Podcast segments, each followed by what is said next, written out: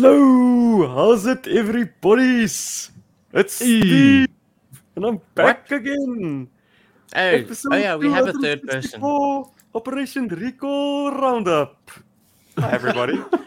Hey, I, I actually forgot we had a third member in this. In this We thing. did miss you. Did every? Uh, Fuck Nyers. Hello, Paul. Hello, Rob. Hello, gentlemen. Hello. Bergforce. Hello, listeners. I'm back. Hell yeah. And I ask Back again, again. did you miss me? Because there wasn't a resounding yes. we, we we're our own people, you know. Oops, we, we we can decide for ourselves what we like and don't like. maybe people should stop shouting at the radio. I mean, at their uh, whatever they listen to their podcasts on. you know. it, it's tough, guys. Let me tell you. If you're referring to what G.I. Joburg or other podcasts, either way, I'm the worst kind of podcast listener in the world because I'm like live correcting people while they're in my ear holes, and then they correct themselves, and then I have to resend the sort of the DM that I just sent them. But I I have a, an all important rule nowadays because I'm such a bloody smartass about this stuff. Um, I only want to nitpick the nit- nitpickers. You know, like if someone gets something wrong and they're just, you know, they're just a casual fan, I'm not going to go after them. But if someone is nitpicking someone else and they in turn are making an error in their very own nitpick, then I'm on the case, let me tell you. Hmm. Case in point, case in point, a guy came on air and said, um, you know, I can't stand these fly by night fans who don't like do the research and they don't know like Outback's place of birth and they don't know Beachhead's What? file name. And like he got Beachhead's file name incorrect. And I was like.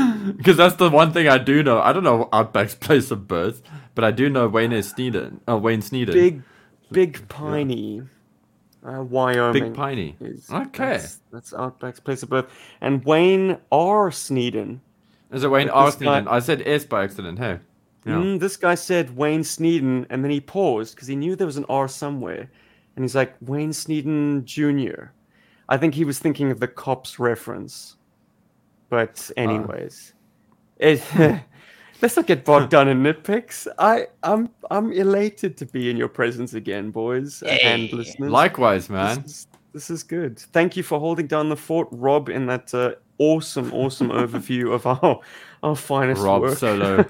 Hell yeah. Um, and then the Megaforce episode, which still hasn't twisted my rubber arm into watching it, but that's mainly just because uh, I've been I've been watching like broadcast television again.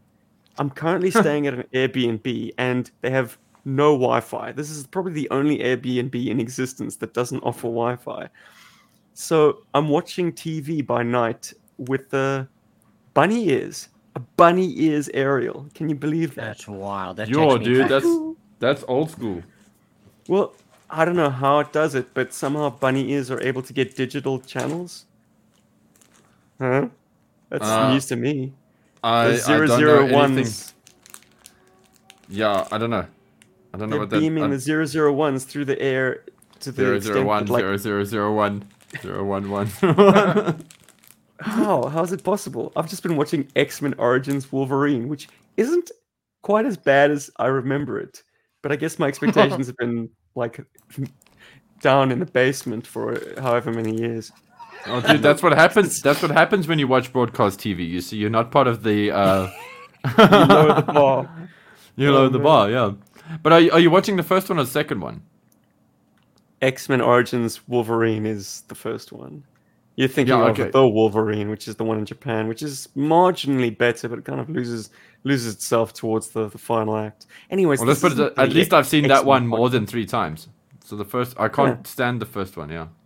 Wow. I recall correctly. I I saw it. I saw the Wolverine in Hyde Park in Joburg, but I walked into the, the wrong cinema because I was late and I was blustering through the popcorn and the bloody ticket and however the, the cinemas were, were numbered. And I walked into the wrong cinema and I, I started watching um, Now You See Me Too. I was like, hang on, this isn't right. How'd you like me now? I fucking Woody Harrelson being a magician. Um, Yeah, who no, else is don't- in it? Um, uh, Lex Luthor. yes. Yeah, I'd Yeah. actually use that as And uh, that other clown, that other clown from the Pineapple Express. Oh. Uh, Uh, the brother of um, what's his name? Oh, we're doing great, Rooms. guys. Yeah, Anyway, he's Let's in stick to what we Spider-Man, and he- oh, James Franco's brother, younger brother. Yes, yeah, Something and isn't James Franco in there as well? Mm, Wouldn't maybe surprise me. cameo. What a joker. Oh no, Um, Daniel nice. Radcliffe is in the second one, I think. But anyway, Oh, rat. You're a wizard, Harry. oh Lord. Okay, Um, okay. I see the comments from the Berg Force has gone very quiet because they're like, "What the fuck have we wandered into?" You guys are They're like, they're like, oh God, Steve'sberg. he What- hasn't No, been I- back in a while. He has a lot to say. I do, guys. But before we get into our kind of our news update, let's just unpack what the hell we're doing in this episode. Hmm. It's quite fun, and it's something that I've wanted to do for a while. But since the Operation Recall backer kit has just opened, there's no time like the present. I wanted to put a bit of spotlight on each of the uh, figures in the first wave, plus the extras, and play the little game. Because if you did go all in, you're getting all of these carded figures eventually, like Christmas comes early or late, or however you want to uh, date these things. But when it all arrives, you will be spoiled for choice. You won't know what to do with yourself. You'll be like, do I open this one or that one? Do I open them one a day for the next 17, 19 days, whatever? Um, or do I open them all in one go? Well, we decided on episode 264 to play a game of like focusing in on your absolute favorites. Like, if, as for many of us, we don't have the, the, the greatest means at our disposal, and you could only go in for one or four or sort of a limited quantity as opposed to getting everything. What are your criterion? How are you deciding? Because there's such diversity in the Operation Recall roster. I'm sure you'll agree. There are villains, there are heroes, there are animal companions, there are freaky science fiction characters, there are absolutely like down to the ground, realistic, tactical characters. So, like, there's everything. It runs the gamut between science fiction and reality and uh, superherodom in some respects. And uh, there's just so much, as I say, variety to play with. So let's let's get our teeth sunk into like our absolute faves. We're going to kind of do a rundown of all of the figures, and then at the end, reveal our top pick. I think Rob and I settled on We- one. One. And true Paul, to of form. Paul. I got like three. How many, Paul? Three. Three. Well, Okay, actually, Five I'm gonna be honest. It's actually four, but uh, three. I really like these toys, man. Like, you know. Yeah. And like you're saying Team about chosen memes. some real winners for sure. Mm. mm-hmm. So, where do we start? What's the criteria you want to start with? Are we just gonna talk through them, and then one of Just us is gonna go like, "I got that one," or No, we say at the end. okay, we'll start at the very beginning, and we will start very good with. place to start. What did I just do? Fuck, man. Hey. I, it's been a while since I, I, have uh, driven StreamYard, but here we go. The first figure on the list. Actually, it should be uh, Ritello. Yeah, So let's start with Ritello. Guys, uh, this is Oh, Carson Metaxas's um, figure concept from 1989, beautifully realized by Ron Rudat with Kurt, Bo- Po- Kirk Bozigian overseeing it. And it has, I mean, dare I say it, Carson, like you had a, a, a wonderful concept to bring in a, a, a home, homing pigeon and um, you made it very achievable back then. However, the old masters have like kind of blown it out of the water and and not used any limitations. I mean, if I'm recalling correctly, Carson had various parts reuses that he listed in his original concept to kind of like, I suppose, not strain the sweet to the deal. Yeah, Yeah, well, make it easier for, for Hasbro, more palatable. Um, but Ritello is a masterful figure with some incredible accessories. Not only does he have a homing pigeon animal accessory, but uh, also a quadcopter drone. So that's kind of doubling up on your um, your concept there. You've got the the very old school tech and the very uh, up to the minute kind of future tech. Hmm. Also, very forward thinking of uh, Carson uh, as a kid. You know, to to use parts that would be easy to reuse. Like you know, a lot of people wouldn't consider that. You know, that- that's Look. that's very enterprising. I think we can all agree that Miss Metaxas is one smart cookie. Even No. as a child, he kind of he knew the realities of action figure production. So hats off, bro. The powder blue shirt is is a terrific idea. I mean, originally his concept had a green shirt, but like that blue just really, really like puts him into that that hero category. It's Mm. not realistic. It's not tactical. Uh, it's not practical. But it just it really sings, man. I also it like fits that in it's sort of perfectly with 89, you know, the best year of G.I. Joe. yeah, a bit of sky blue, just like uh, Recoil's Arsenal. Oh man! But you know when they did the um the Collectors Club version, and they I think they they took out the blue accessories and made them more realistic gray. I, I don't know know. I might cool. be misremembering. It's like no, that's Recoil's thing. Or they ah, I know what they did. They made his helmet normal and not that kind of freaky deaky bedpan thing. uh, And that's just that's recoil. You got to have the bedpan. yeah. Or as I like to think of it, it's it's kind of like Master Chief from Halo, kind of. Yes. Yeah. Mm. Yeah. It, there's something interesting about it. it. I just, I just find that figures ca- uh, you lose all of that toy's personality when you change the weapons to realistic colors and, like you said, the helmet just loses uh, something in my eyes. We deride powder blue guns and the the gun chucker, um, but if you put any other color weapon with recoil, it just I don't know. It it doesn't seem right. It's become his Hmm. thing. You got to somehow explain it on the battlefield. Like recoil, why do you spray all your weapons blue? I don't man. He's like, they're not blue, they're green. Okay. okay. But Ritello, What does this anyone red? else? Anyone else got some some more praise to sling at this figure? I I I have a love hate relationship with this toy because uh, my submission also had like a, d- a drone concept. Uh, the yeah, and when I saw this, I was like, oh crap, my drone concept's not gonna fly now because Carson's got a drone in his.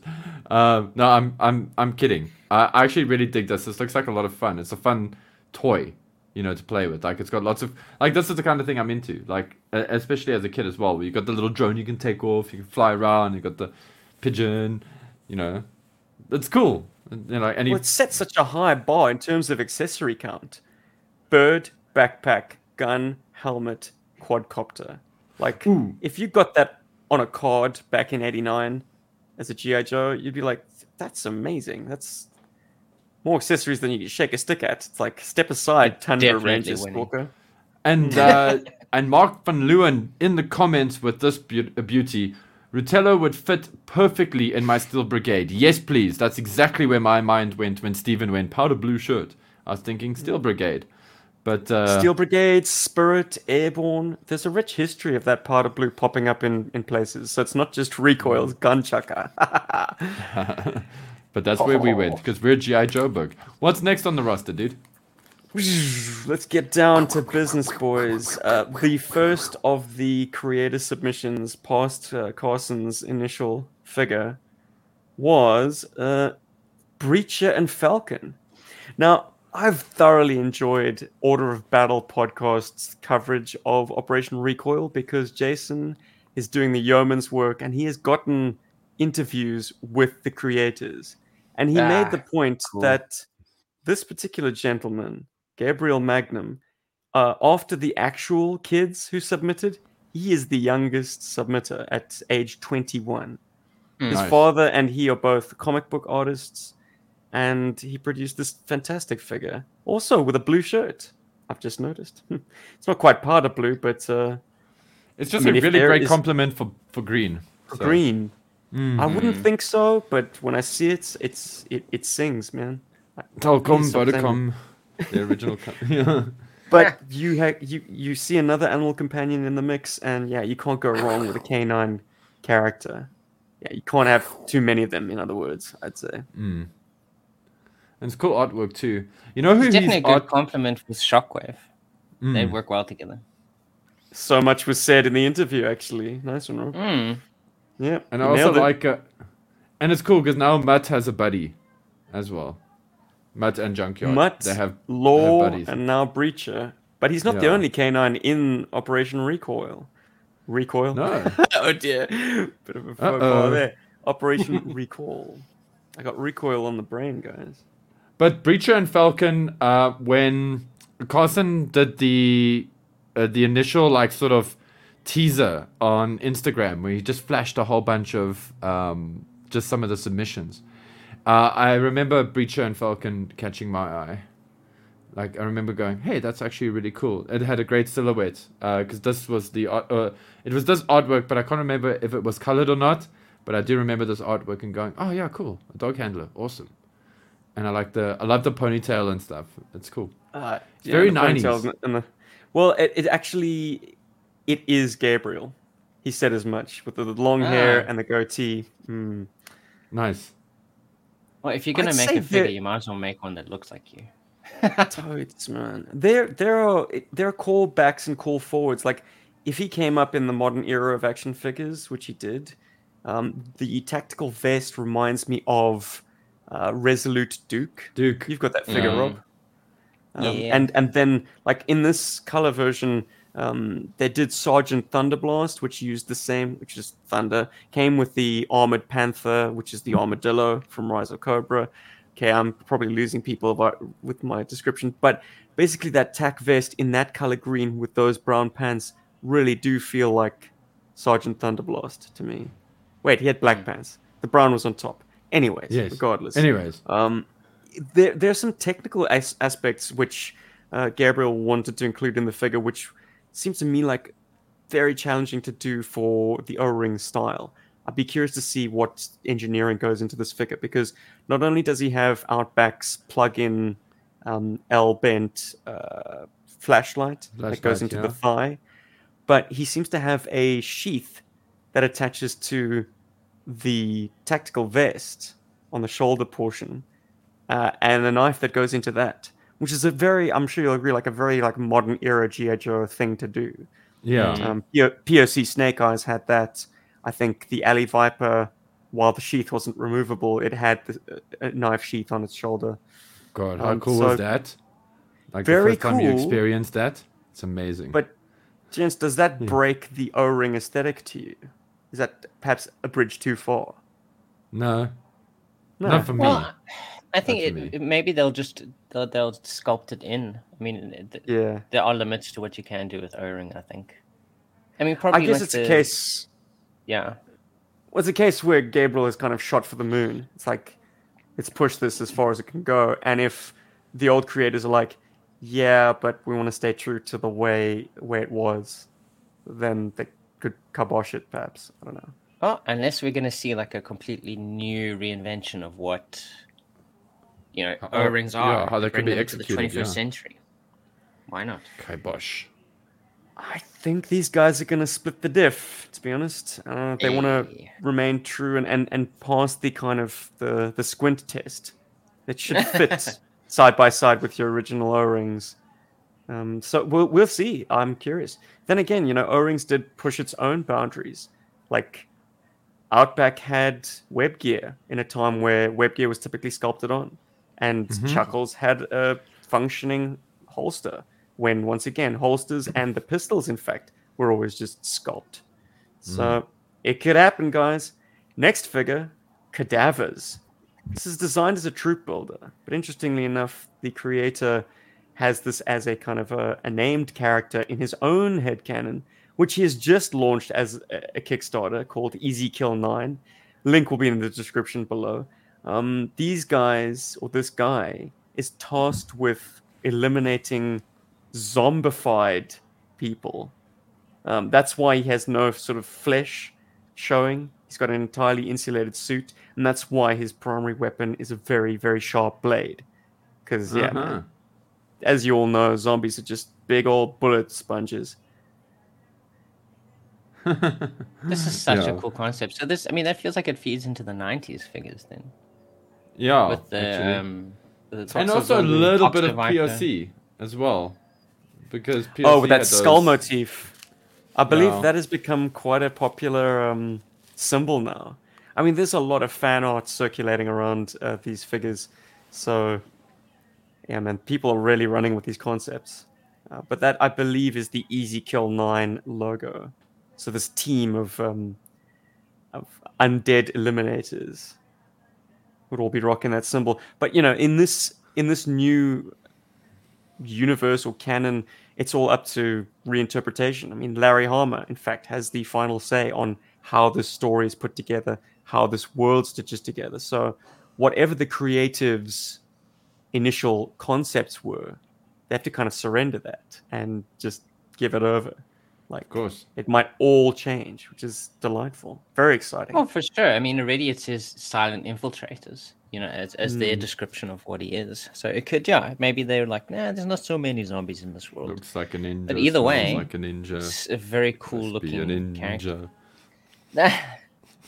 Ah, Paul. Well, you preempted me, man, because what a lot of people are theorizing is that this is the kind of the the evil counter to Serpent. Oh. Oh, he's not next. Okay. Uh, but the the cybernetic prosthetic ninja called Shh, with four H's. Just so you know, I'm up. Love I'm it. up on it, man. I know my shit. Love it. I've got a whole bag of shh with your name on it. But yeah, I like the fact that cadavers are kind of paired back. They seem, at least on this design sheet, to just be sword carrying dudes. They got yeah, one blade, I think what one wins sheath. is it's it's the design itself is what wins. You don't have to add thousands of accessories to make something cooler. Hmm. Hmm. I don't know. I I'm it. I am that guy. Add thousands of accessories to make it Oh cooler. gosh, we already own thousands of accessories. Just you know, you can you literally play with them with any of your figures. Well, I do. That's why. yeah. Anyway, moving along. No, but that's one of the reasons I love Storm Shadow, the original Storm Shadow, so much. I just love that all of his stuff's with him, theoretically, because hmm. you you don't want to break anything these days. But I just I did th- I did enjoy that, and I suppose he uh, this uh, cadaver dude is going to have a lot of that going for him too, just based on the little sketch I can see on the side on the left. He's got a um, I can never remember the name of that, but it's like a stabby stabby Fist knife. First knife. There we go. Thank. Yeah. Yeah. I like the, The- fact the- that it's a baddie dressed in grey, so that it alre- already kind of falls into the, the Firefly aesthetic. I mean, This could be one of Firefly's dudes. Oh, mind you, Firefly likes to work alone. I don't know. This could actually be Firefly. You could reset Ooh. Firefly's kind of ninja ninjistic aspects and make this his evolution instead of the the garish lime green, which I enjoy. Just let that be on the record. But You and Gary if that's not if that's not your jam, cadavers could be your reimagining of Firefly, Pursuit of Cobra Firefly, if you will. Now we have our buddy, friend of the show, Action Robot Punches Ted Terranova's concept, Damselfly, which is an enemy aerial assault trooper. Love She's Very wearing cool. blue camo and has a similar face mask actually to the cadaver's design. Um, kind of a stylized skull almost. And she's got a kind of deployable backpack that Carson has confirmed will have a spring open feature. Flippy wings. Ah, Yay. That makes me so wings. happy. And on the ends of the wings, you've got those very cool quadcopter-ish turbines. Very, very nice. Which is great because it has a, a cool visual. It's like it Mm. even though it's not very like realistic, it's got a nice visual for it sells. I mean it sells, it flies. You know? Which Well, means it's not sell. a toy line that I. It's not a toy line that I collected much of, but I have an awareness of the Microman figures, the Acroyears, Hmm. and the. I think it was called the Space Glider. I don't know. Uh, the good, the goody characters had like backpacks that deployed like that. I'm remembering primarily the Marvel Comics run, where Mhm. oh gosh, the girl and the guy, Commander Rann, Arcturus Rann, or whatever. Anyways, they both had those, and they used them to zip around a classroom, which was cool. Like micro-sized people fighting in in a school, which is just pure fun. You know what? One of my favorite things about this uh, character's design is, uh, is the gun. I really love that gun design. I think it's so Mm. cool. It's not like overcooked, um, because you know sometimes gun designs can be very overcooked and look a bit Rob Liefeld. It just sits in a in a very happy space for me. It's got a bit of a a, a, slight Gundam aesthetic to it that I like as well. And yeah, and I think uh, Damselfly is a very well designed character. It's very, it's very out, out, outrageous, but also sort of subdued. Like it's very military, but the accessories make her quite outrageous, and that's what I dig about this design. The gun feels like a sketches. throw forward and a throw back. Like it's Mm. got that cylindrical, like additional barrel um, shroud, which always says sci-fi energy weapon typically, but it's also a throwback in that you know World War One era machine guns were water cooled, like the Vickers, and so they had Mm. giant like water tanks around the barrel Mm. Which was like a big bulky cylinder. So yeah, it's it's and and the rear end of the the weapon as well kind of has a very old school aesthetic. This Yeah. metal wire frame um, shoulder brace. Very Which cool. is well done, yeah. Ted. nice one, dude. Nice one. Rob, any Rob, thoughts, you want to feelings? pass any thoughts? I think this is really cool. It's a nice complementary figure to the target i- and the annihilators as well. It's nice to have another like aerial figure on on Cobra's side. Hmm. I think it's Hopefully, awesome. that's uh, that blue camo will kind of have shades of Cobra Blue in it. But I'm uh, sure you know, it'll look good. I made the mistake- next. I made the mistake when I was submitting my concept that I kind of was too heavily reliant on the GI Joe versus Cobra mythology. Like I should have copped to the fact that like these need to be figures that stand on their own without any ties to GI Joe because yeah, Carson did want to approach Hasbro. In fact, if the if the legends are true, he did approach Hasbro with this concept, and they were like, "Nah, we're gonna do our own thing." And he was like, "Fair enough. Well, so am I." Um, so this is disconnected from the GI Joe world. I was stupid. I kind of made my character very much in the mold of him being, you know, in the original ARAH assortments. I did Foolish. the same. I did the same, but I have no reg- I I have no regrets. Not even a one. Uh, no, Yeah. I got I got So no maybe we regrets. should I'm stop happy I did it. It was a referencing. fun- Yeah, I, I'm just going to try and stop referencing A Raw for the rest of this chat, if I, I can, so. if that's even possible. Yeah, if, if you can try. Let's see how long Stephen lasts, guys. and now another appearance of the that delightful blue car- uh, color. We've got uh, Sol Eagle Guerrero, but I prefer to use the Spanish um, Aguila del Sol because Sol Eagle Guerrero is a little close to Saw Gerrera. Don't you? Don't you find? You always Mm, think of yeah. that Star Wars character, and as luck would have it, Rogue One was on um, free TV this evening and I watched it, and I was thoroughly depressed afterwards because you know that movie sucks. Like It it's does. it's good, but it What? sucks in that like Everyone dies. couldn't couldn't one of them escape? Couldn't one of them just, No. just live but, out but, of but their you're gonna get to see Oh. the earlier adventures of Andor very soon, so isn't that nice? Uh, That know, nice. That takes out any tension in the room whenever he gets into trouble. It's like, oh, is he gonna make it? Is he not gonna make it?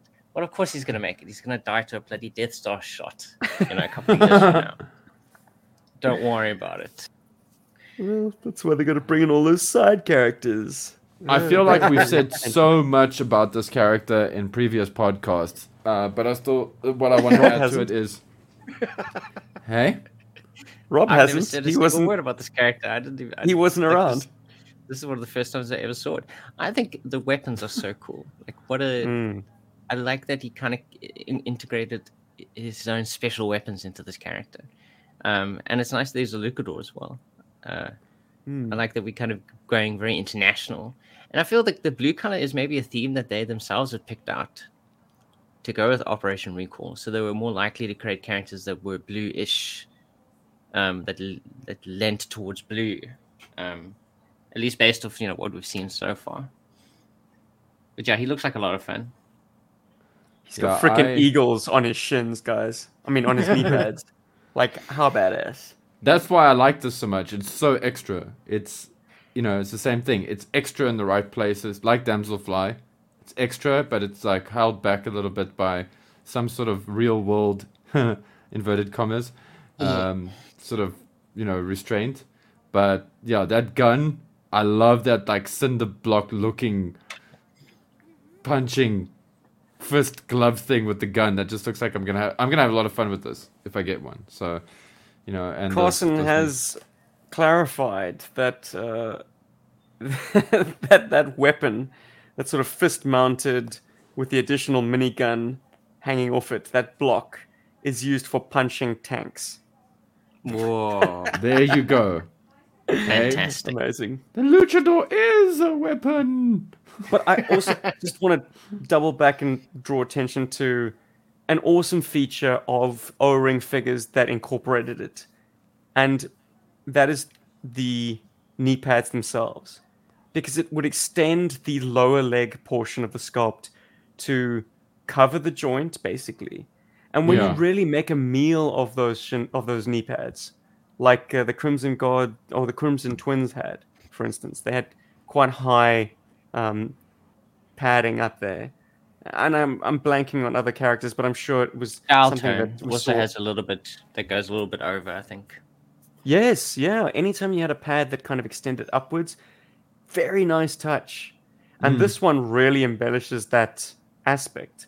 So it's clever that the design elements in the concept took into account the construction as hmm. intelligently as this.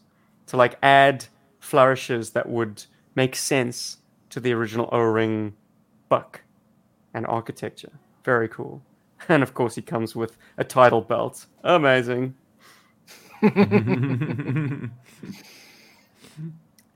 Next, we have some baddie army builders. This is kind of the, I suppose, designed as the cannon fodder. The Los Castigadores. Castigadores. Los Castigadores. Castigadores. Jeez, nailed it on the third pause. Bless I you. Yeah. Enemy executioners. Wow. They're So not messing around. this- the creator included a sketch, but also this is based on a cosplay by the looks of things. So Chris Ooh. Scott has actually created this for real. In real a life. He's a real. Skull. it's got some Punisher elements, but then is a fully covered face with a visor and a sort of a skull um, mouth plate, mouth covering, and then a helmet on top. Very tactical, badass. I'm very curious to see this translated into action figure form because, yeah, to take a real thing and go O-ring is something that Mm. has happened relatively few times.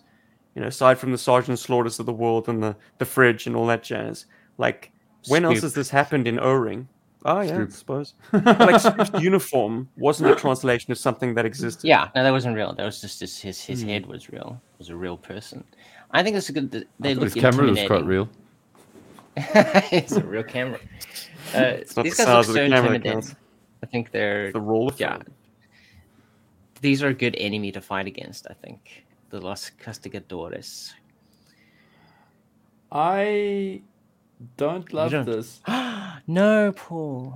No, I'll tell you why I don't love He's it. shitting on my favorite It's- figure. No, no, man. Like, I'm sorry. I'm not. I'm not shitting on your go to favorite tip figure. hand, I bro. just, I just don't.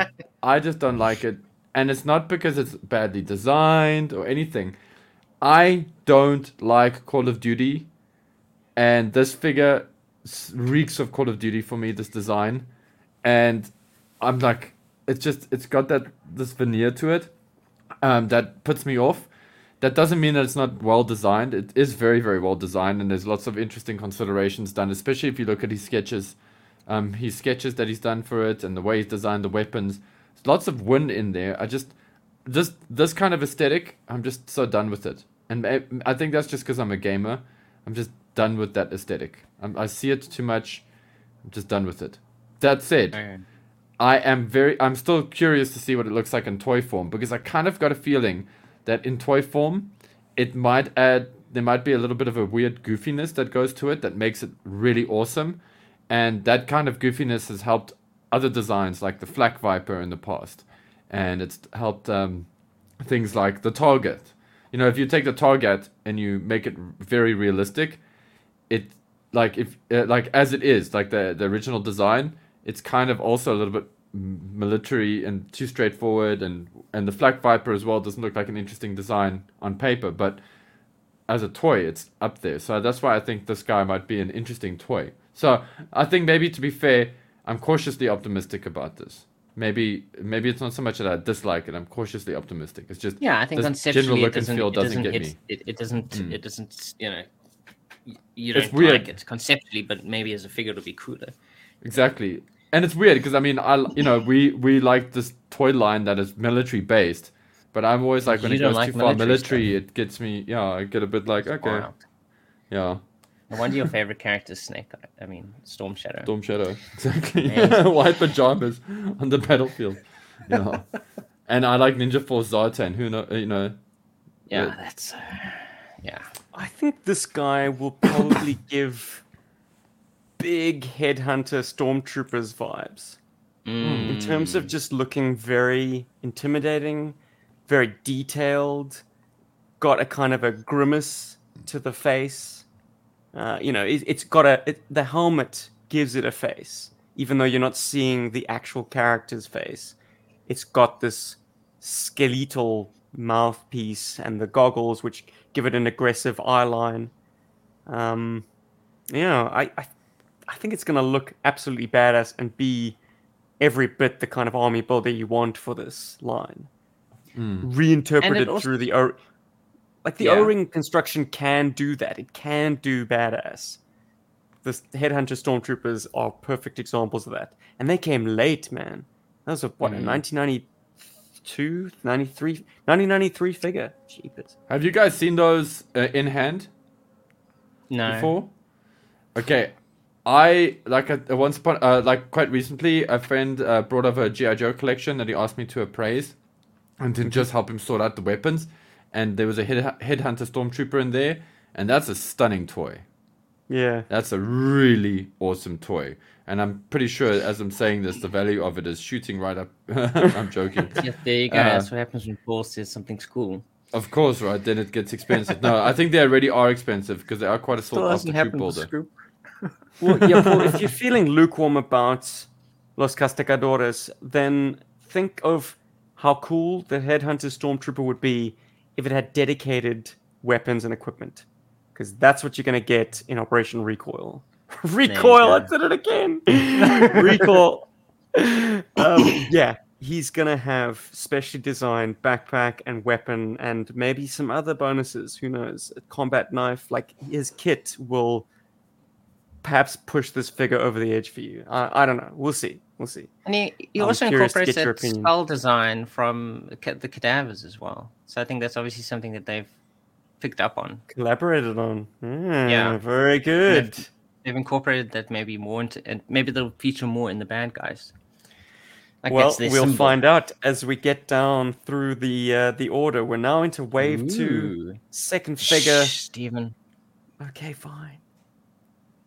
It's shh. Yes. It's very cool.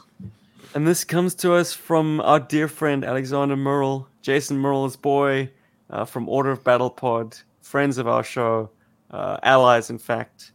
So, I mean, we've obviously got nothing but praise for this figure. It is a ninja, but also an amputee. So, representing people with disabilities or overcoming Which I love. additional mobility issues. Yeah, no, it's very, Very cool. cool. he made I- a 12 inch custom of this so he took like a i think a six million dollar not a six million uh, what's it mike power let sort of atomic leg Yeah. um, and added it to a 12 inch buck um, and a black sort of ninja suit. Very cool.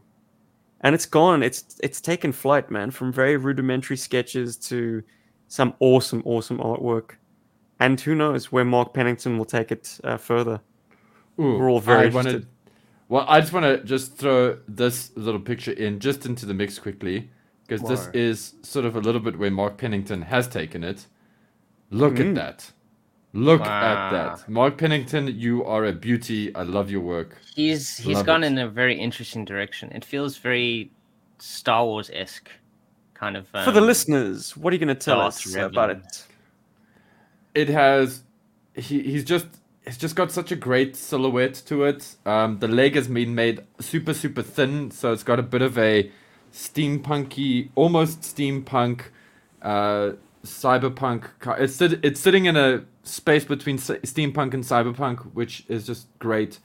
Uh, the armor, it, it's been given a little bit of armor.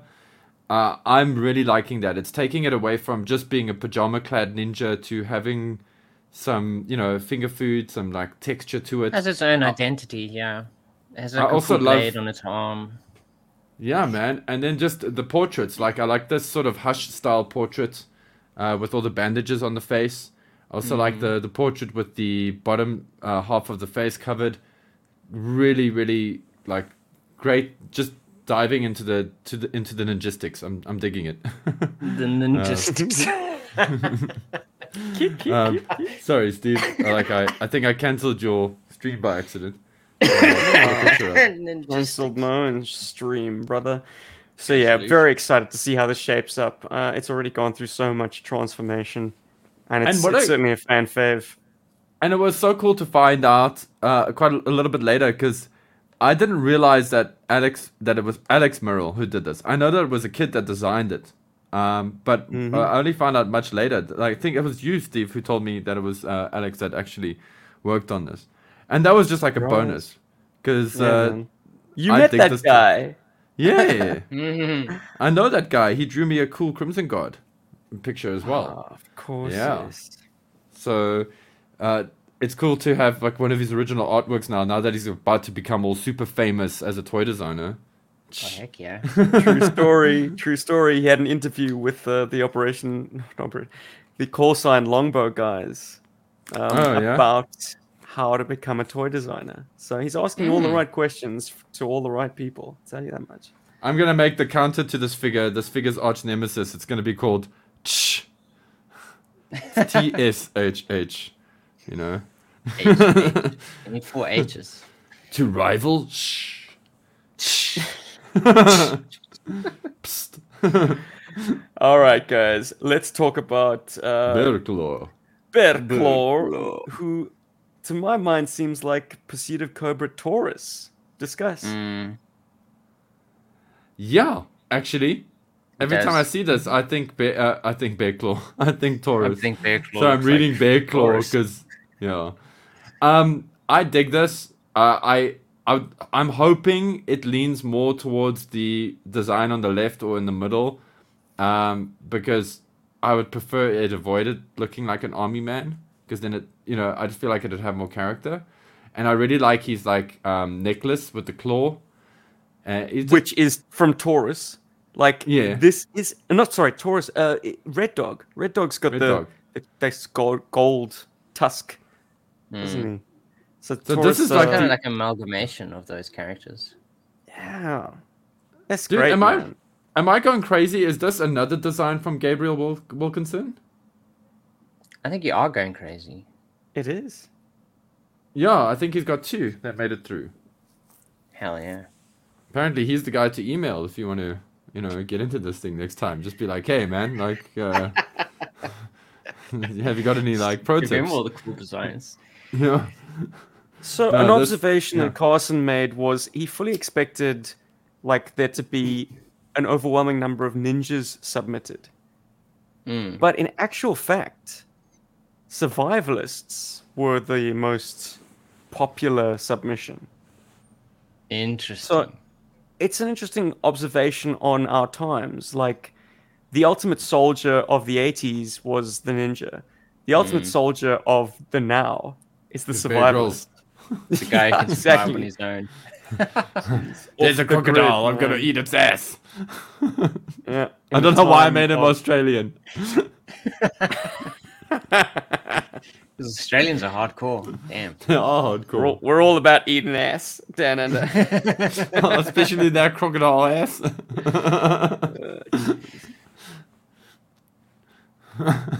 When Yeah. lost. Some kind God. Love it. Sorry. But no, I, I get it. Like, uh, if I think about like how Outback was elevated in my eyes because uh, Steve sort of passingly, you know, comment on, on passing commented that he's kind of like the Solid Snake of my GI Joe universe at one point long ago when we met, and I was like, Outback. what, what? Yeah, Outback. You kind of like, I mean, it was like brief. You know, you've never really gone back to that. Um, concept. Never but then, like, it when you did that, ever. it made me think of like Metal Gear Solid 3. And then I was like, oh my word, Outback is like Snake. Yeah, So, he is. yeah, so I think a Solid Snake also has something to do with the, the love for survivalists as well. You know. It's all those gamers out there. Look, to be honest, I don't mind the the colorized sketch. Um, simply because like I don't see that palette very often. And of course this is gonna change, but like the kind of tanned leather accents on a kind of a grey and black mottled camo. I mean it's it's going to be a very subtle palette, but where else do you see that? It is once again like an O-ring GI Joe viewed through the lens of the post POC world, Yeah. where we see how cool these designs can be if you just kind of push them out a little bit further, and that's what I see here, and I, I quite like that. Uh, Paul's dislike of Call of Duty notwithstanding. Yeah, no, you make a good point. I'd also, yeah, yeah, you, you make a good point. I just like the one on the left. All right, I'm a One on the lumberjack and left that's being okay. super beefy, arms exposed, 80s That's action hero style. night and I work That's what all day. It's got to be Arnie, basically. And- Once again, he's got Stay cool knee downwind. pads, man. So hopefully you'll see that feature of the kind of the knee pad rising up over the uh, the articulation point at the knee. Mm-hmm. Next up, another They fan favorite and our second youngest to Alexander uh, submitter. This is Clanker and Tank from Bobby Earl, age 12. Um, this figure is designed to be a survivalist with a genetically modified Galapagos tortoise. Another is animal a- companion. A scavenger. Apparently, all of his kit, all of his weapons, all of his gear is stuff that he's scavenged out in the wild. Hmm. So expect this look to go through a lot of change. I mean, we can already r- see, Mm. like from from Bobby's sketch to Mark Pennington's initial like ideation, with the, the head sculpt, very Yeah. Rogue Trooper, but the helmet is like Very a tortoise shell. rocksteady. Yeah. dude, amazing. Ah, I like put turtle soup. That's absolutely right. Because it has, I mean, for those listening who aren't looking at the picture right now, it has got the helmet has got the kind of the ridges of uh, whatever breed of tortoise that is.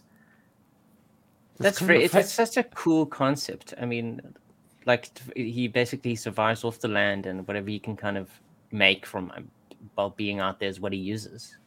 So Tank is not really an animal companion so much as he's a good place to store your gear and an emergency food source.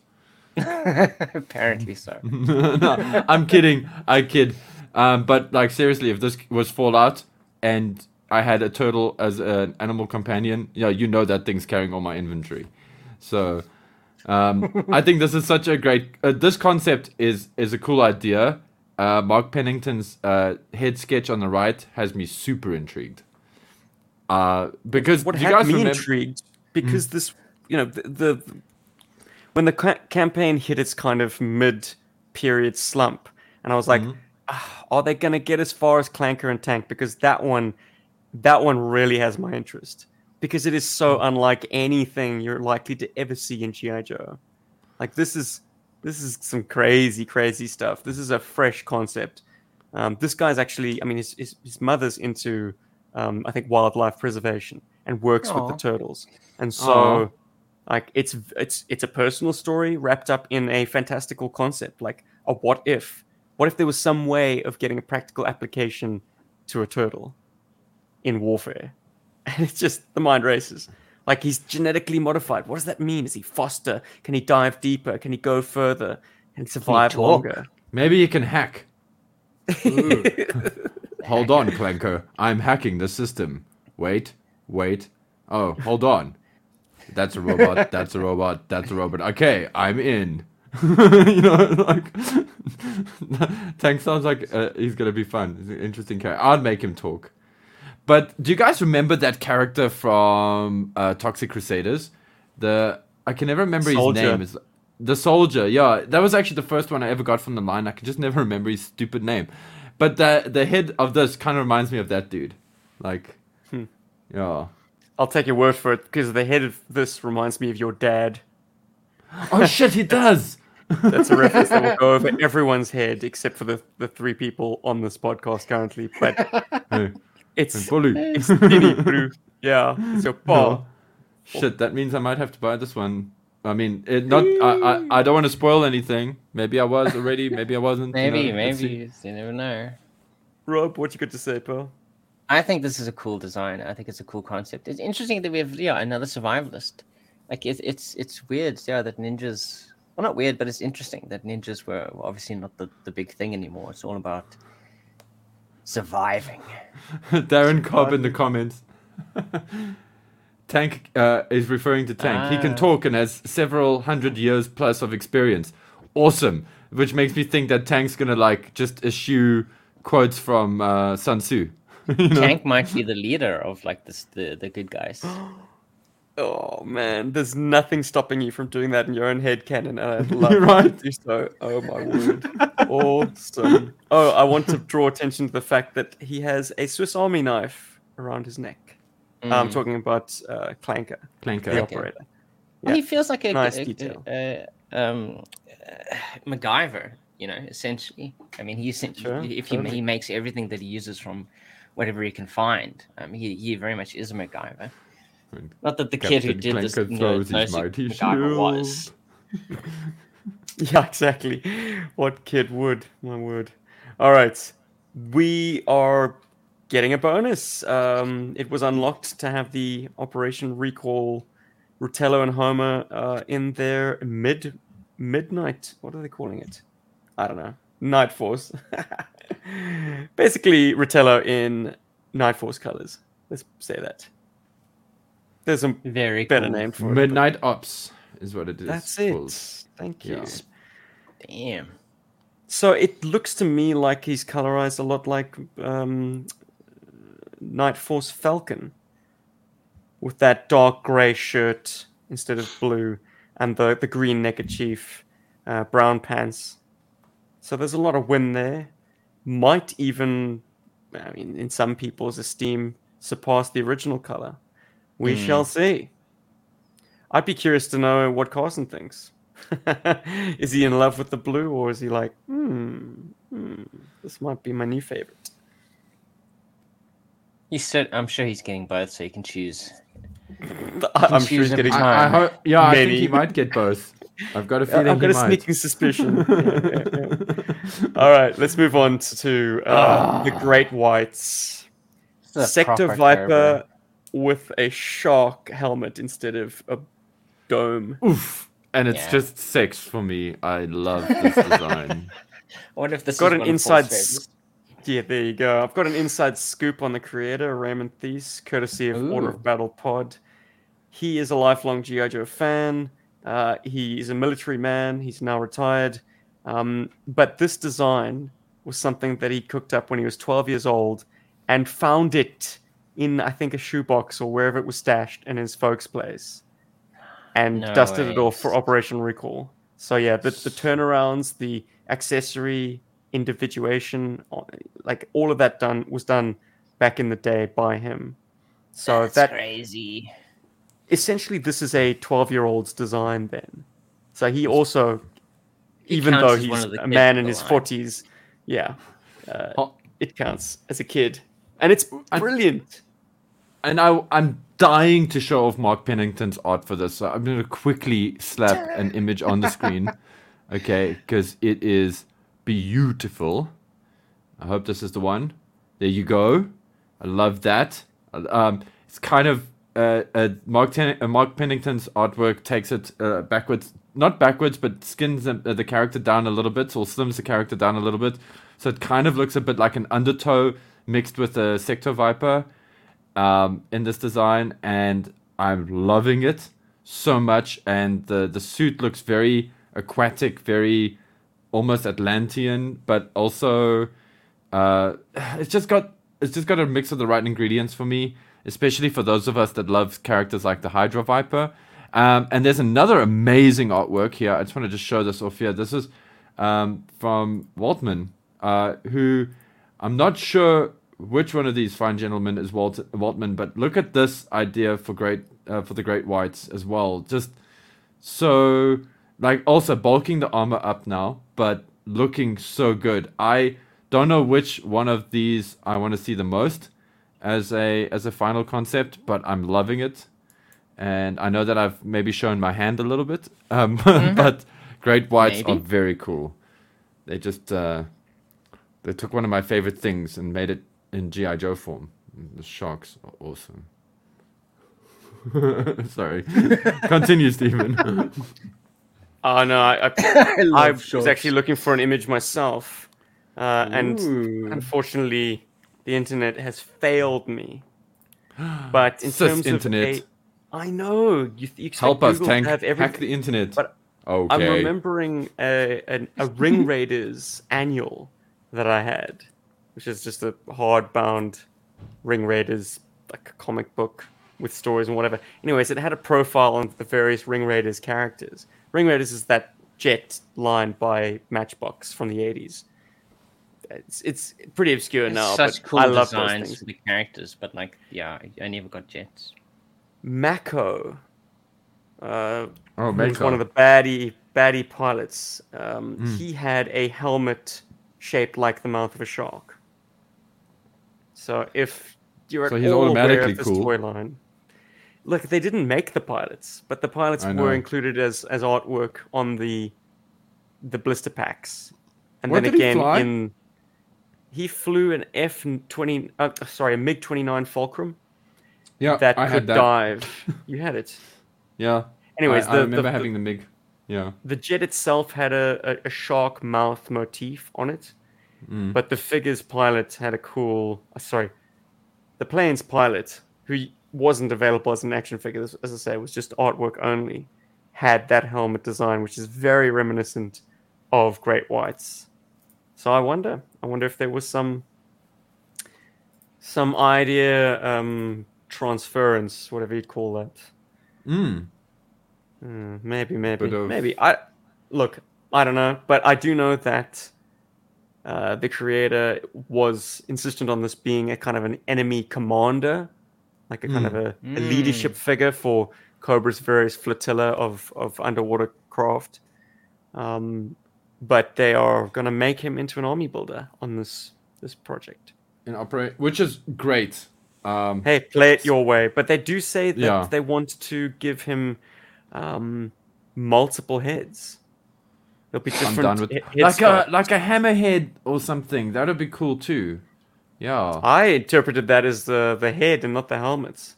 Like I thought maybe oh. we'd get different head designs. That That's also cool. Pop in and pop on. But no, I like yours more. A crab. I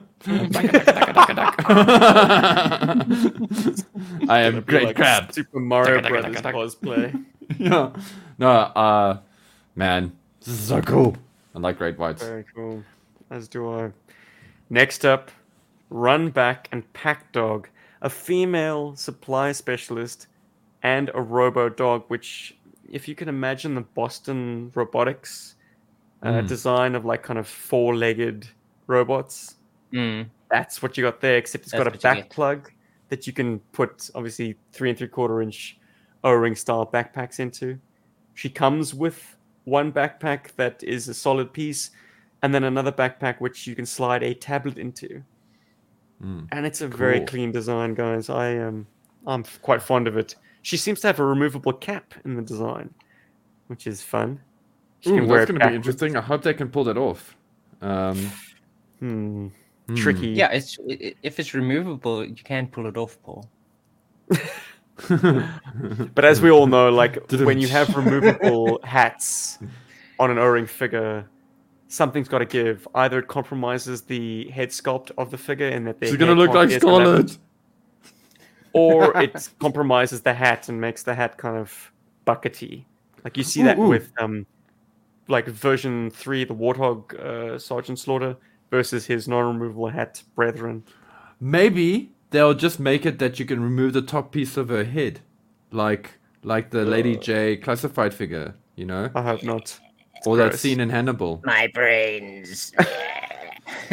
what is that? It tastes good. Eat your But as cool Paul. as Runback is, I think the big draw obviously is the massive hulking Pack dog. accessory in the fact Mm. in, in the form of pack dog. Yeah, Yeah, terrific. I'm all there for that um, design. That's what makes me like this design quite a lot. The accessories really sell me, and I love a female character. You know, like it's always a win for me. Now, pack dog not like- has very modern-ish articulation in that I can see ball and socket joint that you would find on like maybe a Marvel Legends figure. Mm. But I kind of personally want them to do O-ring style T-hook articulation, or just reverse the knees. So basically, you got legs that you, it, essentially, you could take out of pack dog and use on an O-ring figure. Like I want to keep all the like the parts kind of compatible. So even with this Robo Dog, um, like it's got signature O-ring style legs. I mean, of course, it doesn't have feet. It's got this kind of like I don't know those rubber points to its its legs. Wait, wait, Um, wait, wait, wait, wait. Yeah. oh man, didn't one of those things find their way into oh, the, the Book of Boba Fett? Gross, yuck and poo. I mean, as much as I love drones, I don't love them in Star Wars. Star Wars has No. weird things like droids. Don't yeah, be putting droids. Yeah. Boston's robotics. Ugh, no. Ugh. Yeah, I agree. I mean, these are the things that are going to kill us in the next 30 years' time. Let's not put them in our favorite, you know, space opera. Second favorite space opera for some of us. Wow. The first is Dune. Duh. Obviously. Obviously. Jeez. I caught Dune Jeez. on the plane over here, and it's even good on the back seat of a fucking airline seat. Hell It's, yes. it's dude. even good in that. You know, it's still good. It's Which is cool because that holds film. that holds up because Rob and I watched most of Blade Runner 2040 on the back of a chair in a plane and our sound didn't work. so, Yeah.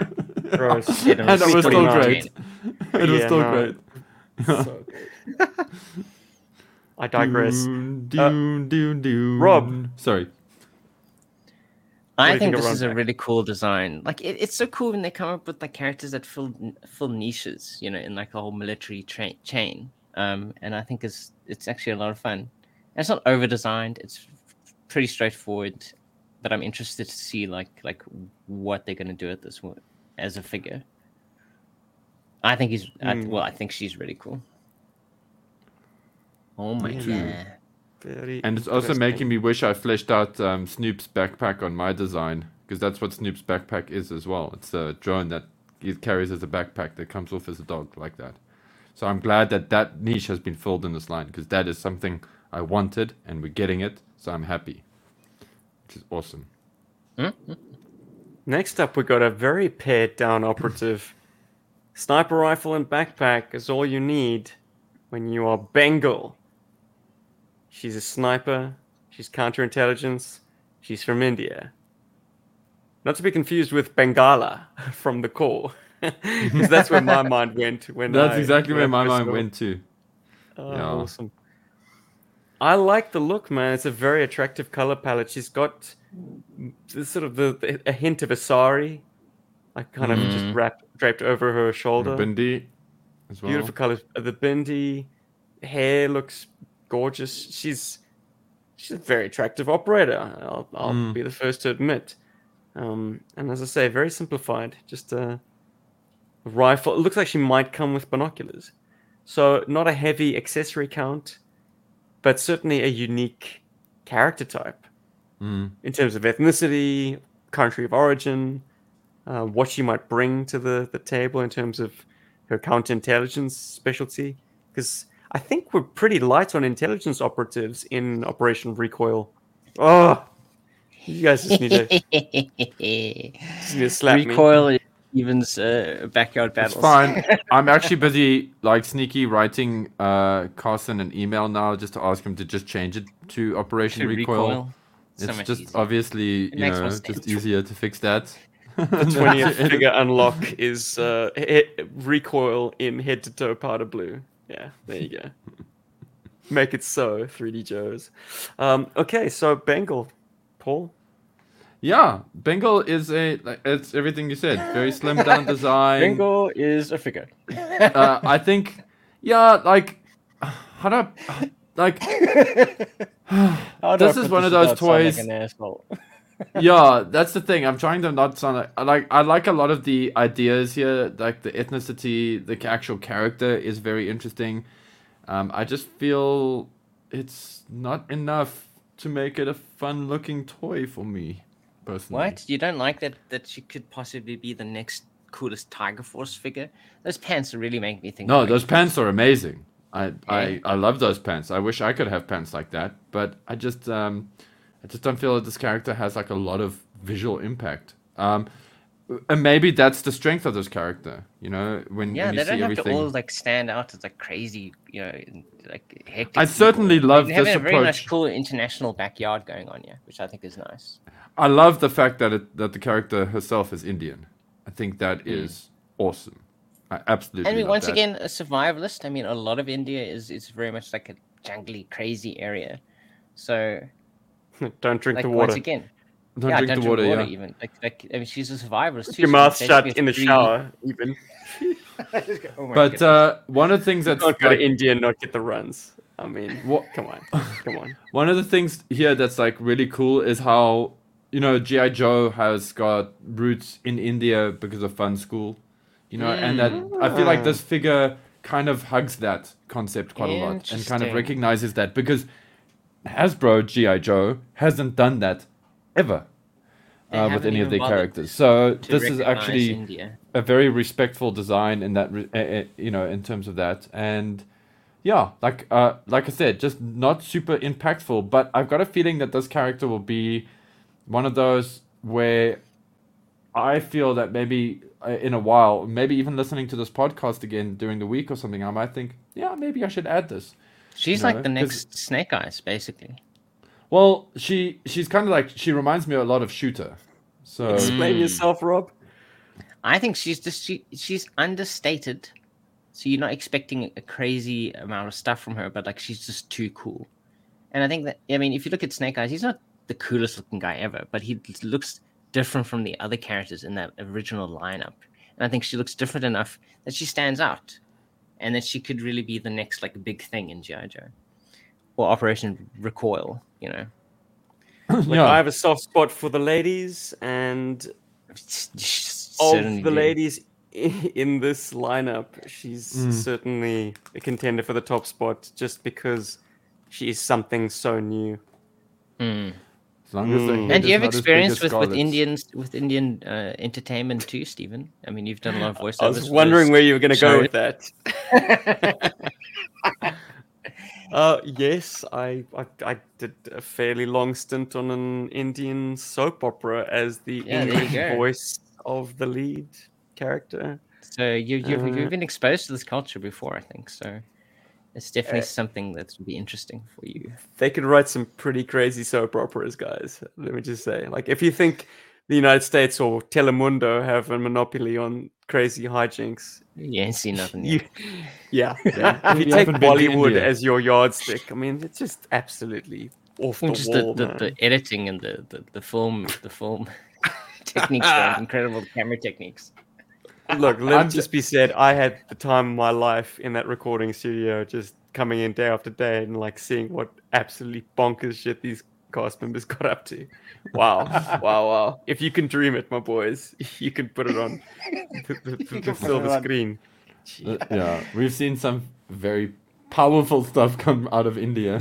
Special effects, sliding horses on the trucks. It's- Okay, if but somebody- coming out of the land south of the land down under, we have our only international submission that got through. I have to make mention of the fact that this comes to us from Kiwi. Uh, this is from Aaron Jenkins Hey. from Hawke's Bay in New Zealand, and it's the unknown These are a jungle trooper that give me massive um what's his name Uh, shadow tracker vibes Mm. but with super cool like body modification scarring on the arms and that is going to be a feature to help make this an army builder in that you will have swappable arms with different scarification and yes i believe that is a word because it's the word that carson No, used you're in the right. write-up. No, you're right. It is no, no, but it is scarification. You're very right because Okay. That's a real word. Some of the some of the more interesting tattoo uh, tattoo studios here, they do Do scarification for people. So We anticipate sculpting several arms for the unknown, showing various scarification to So create buy seven. variety in this enemy combatant. These guys, yeah. Once again, we're back in the jungle. Another survivalist in this line, but they've they, to me they look freaky, like that very plain, unreadable face mask that they have on makes them very scary. Hmm. I And like- the Well, these are the too. these are Yes. the the counter to Bear Claw and Hmm. to uh, Clanker and Tank. These are the bad Which- guys. Mm. These yeah. are the enemy. These guys are like turned up to eleven in that respect. These guys are very cool. I have, Look, uh, I'm a I fan really of like Range this design. Viper, but I never could wrap my head around the fact that you had a Cobra Wilderness Trooper covered head to toe in a very like like cumbersome in a way outfit. I mean, if he's Mm. dealing with cold wilderness, fine. But like I envis- envisioned the Range Viper in like Tropical sweltering areas. heat and jungles Yeah, and jungles. humidity and insects. Like the goddamn these tropics guys- in here. these guys are dressed in green, but they've got that cool ritualistic scarification going on. And because it's a unit of them, and they're not from some specific tribe necessarily or, or background, like I feel like that's your rite of passage when you become the unknown.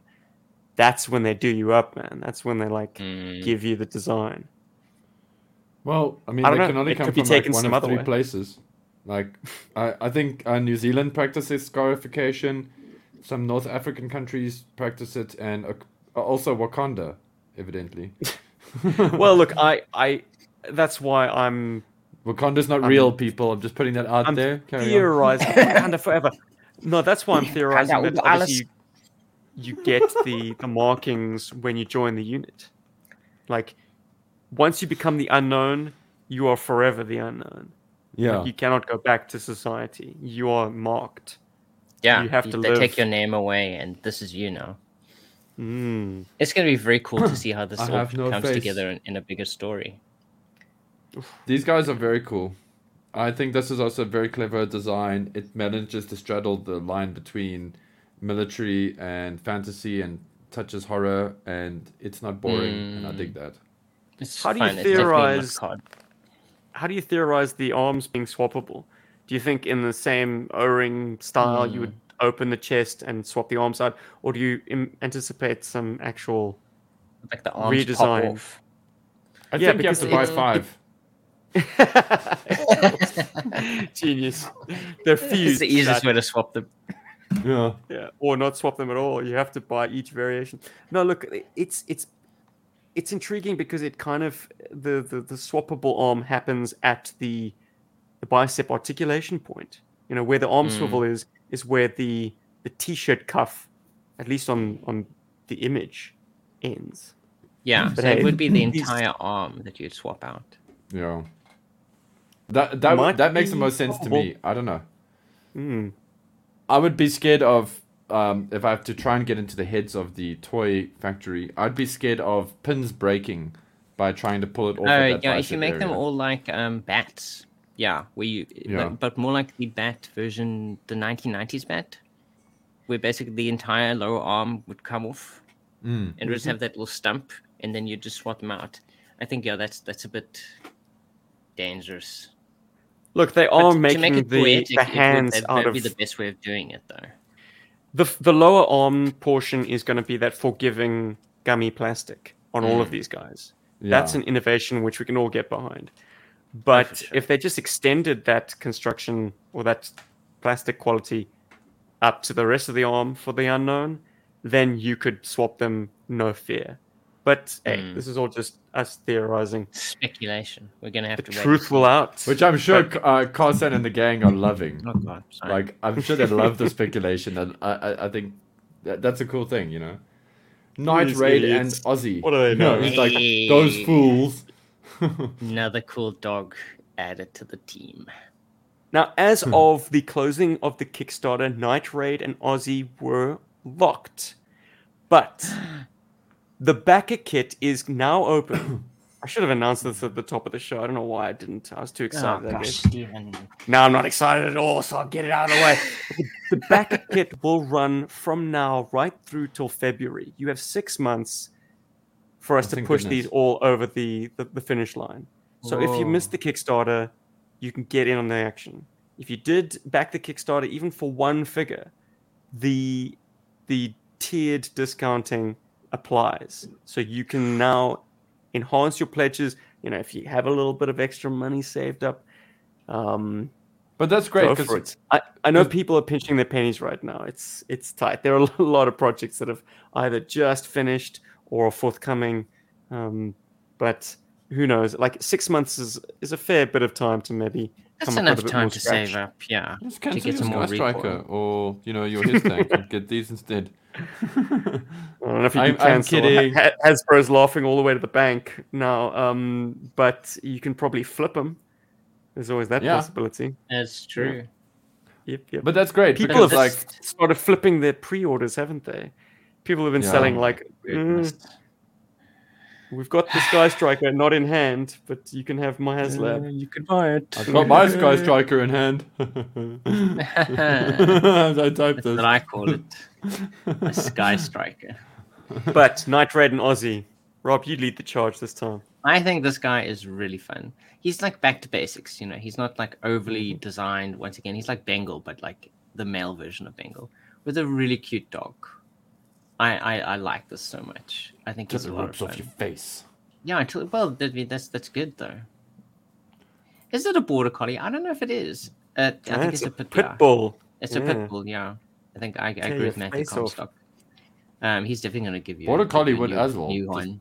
Yeah. Oh, for sure. But pit bulls are more. They feel they're, they're more recognized like a vicious breed, but also a breed that's very lovable apparently as well. Every oh yeah, they're very lovable. Who do you think pushed Timmy down the well? Obviously, yeah, sure. I think, I- yeah. and the dog's sitting there going, "No, idiot human! I pushed Timmy down the well. Come look at my masterwork. Wait, why are you saving him, idiots? you idiot. We're gonna have to get Timmy next episode." Now, I wonder Yeah. if this is a bit of a revision, but he's an ex-Russian Yeah. special forces. Because I suppose Russian Yeah, special because, you know. forces are now a bit of a dirty word. Yeah, Um, I would. Interesting. That does look like a Steffi, actually. Change the subject. All right. Um, oh, can I say one thing about that figure? I Say hope. I would love it if it if they make him chunky. If they make Chunk. the actual O ring stuff, the sculpt for him kind of biggish, like he's a Oh, bigger sure. guy. I would You like need that. nice Please do guy. that. You know, like you know, it's only like you know expensive tooling, but please do that. Because yeah, I think it'd be cool to have a chunky O ring figure. to do a chunky O-ring figure, do you then advocate expanding the kind of the uh, what would you call them? The, the the piece that goes into the body from the arms, like that mushroom-shaped um, disc. Would you expand that? Because otherwise, you've got a, a, an arm that might be bulky, but then tapers to a very small point. Yeah, to- you'd to have fit- to. Well, they've, Yeah. they've done similar things before, like with um, Honda. Oh yeah, Yeah, Well, not really. E-Honda, we haven't had customized. fat characters or like bigger boned characters. You know, Um, Look, Goro with his skinny arms. If you if you if you think about the Sergeant Savage guys, they were like bigger figures. They must have obviously had thicker arms, um, so a, a, a bigger hole into which the you know the torso hole into which the arms would connect. So adapting some of that, it would then Yeah. limit his part swappability. Like you wouldn't be able to use any Like- of his parts into any other figures, and other other figures' parts could not go into him. It just Yeah, died in definitely Bot's be able to eyes get the now. set. Hmm. you know. if, if then yeah, I don't know. I I would I would risk it. I think that's worth risking because I think there's a lot of Joe customizers out there who you know and Joe fans out there or and toy fans out there who would like to have a chunkier figure. You know, we're not all like you know well built military dudes, so having a figure that kind of represents those of us that 90% are of the bigger, cosplayers out bigger there. built. Yeah, well, I didn't say that. Um, I think I you did. guys would appreciate that. Yeah, no, you you did. You can hold that one. Enjoy the comments. Come at me. um, but yeah, I think uh, that would, that's kind of where I'm coming from. I think uh, it, it's a nice, relatable figure for some of the bigger guys out there. So Excellent. Anyway. yeah, man. Let's make some. Let's make that his thing, like an actual adaptation to the classic O-ring construction. yeah, New sub team little bit Brigade. Darren. Robbie. All right. now we have a character. More plucked animals. Ethiopia. Quartermaster and Cheetah. Lekker me, bro. Yeah, that is exactly what I would do with this figure. Make him South African National Defense Uh, Force. Yeah, you'd be like, yes. So supply chain is a quartermaster who actually is the mentor to uh, what's her name uh, Bengal. uh, the No. pack dog girl. That's Uh, our girl, r- uh, run supply back chain- and run run back. thanks And rubber Um, dog. and no run back is the name of the robot dog bloody hell we Yes. just spoke about her anyway hopefully everyone knows what i'm referencing anyways he is a dude in a safari suit with chains around his shoulders. He's got a pet cheetah. He's got various um, sling bags that go over the cheetah's back. He smokes a pipe. He's got mirror shades. He's a come on guys.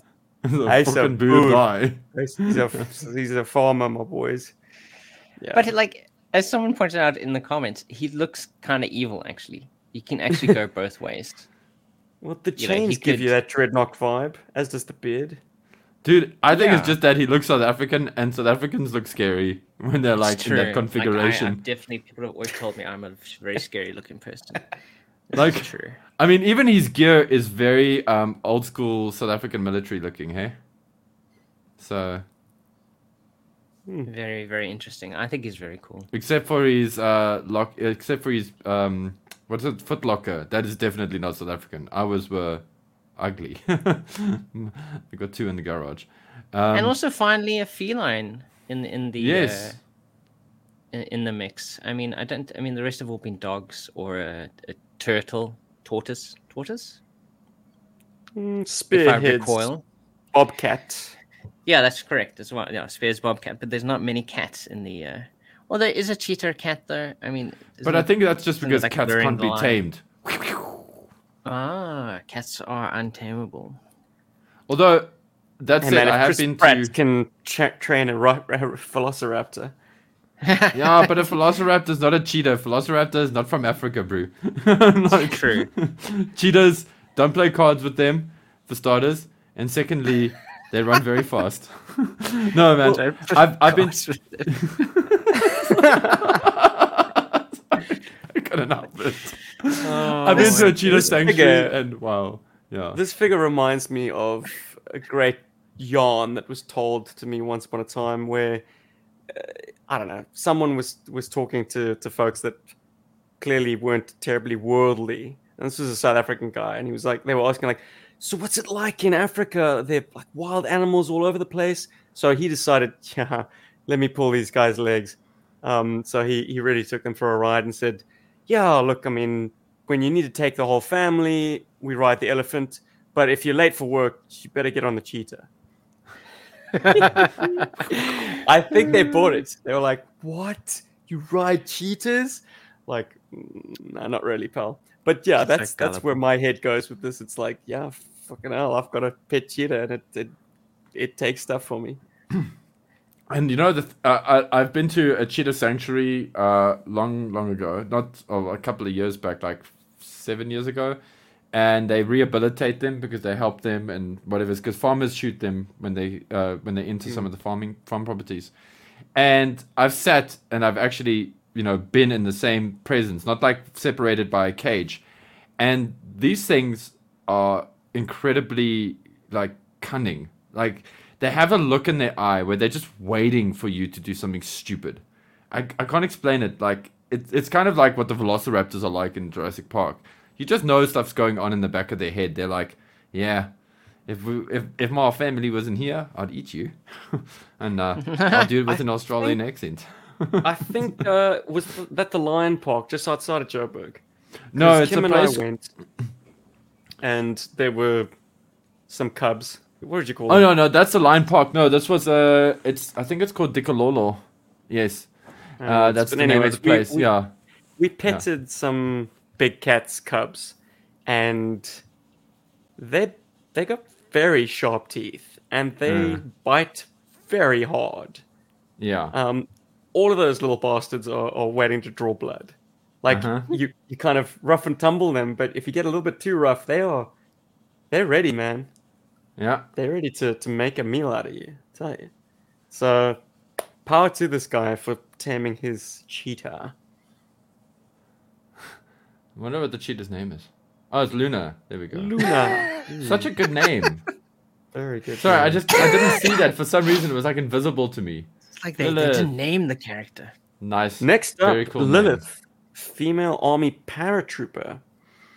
So it's, I suppose, a ripcord, but a female buck, which I think we kind of need, guys. And like, just, Yeah. I mean, I've got to say, as as a as a general like custom option, this is awesome.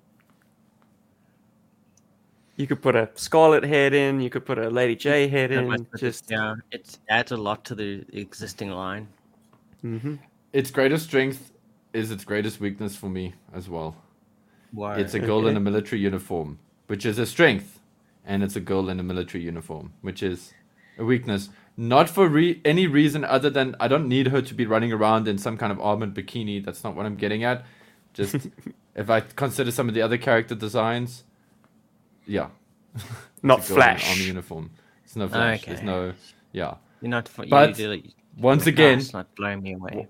once again, it's a girl in an uh, uh, in, a, in an army uniform or in, in fatigues, and that's also a win. So it's like, yeah, You're definitely it's not gonna- recoiling from this.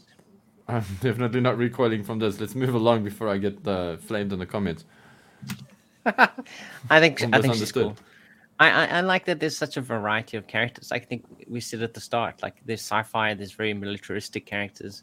Um, it very much feels like a GI Joe um, wave of figures. Um, that you know, with the proper variety of stuff that we're getting. I, th- I think it, yeah, it looks really good. I like the fact that this is quite a rudimentary design.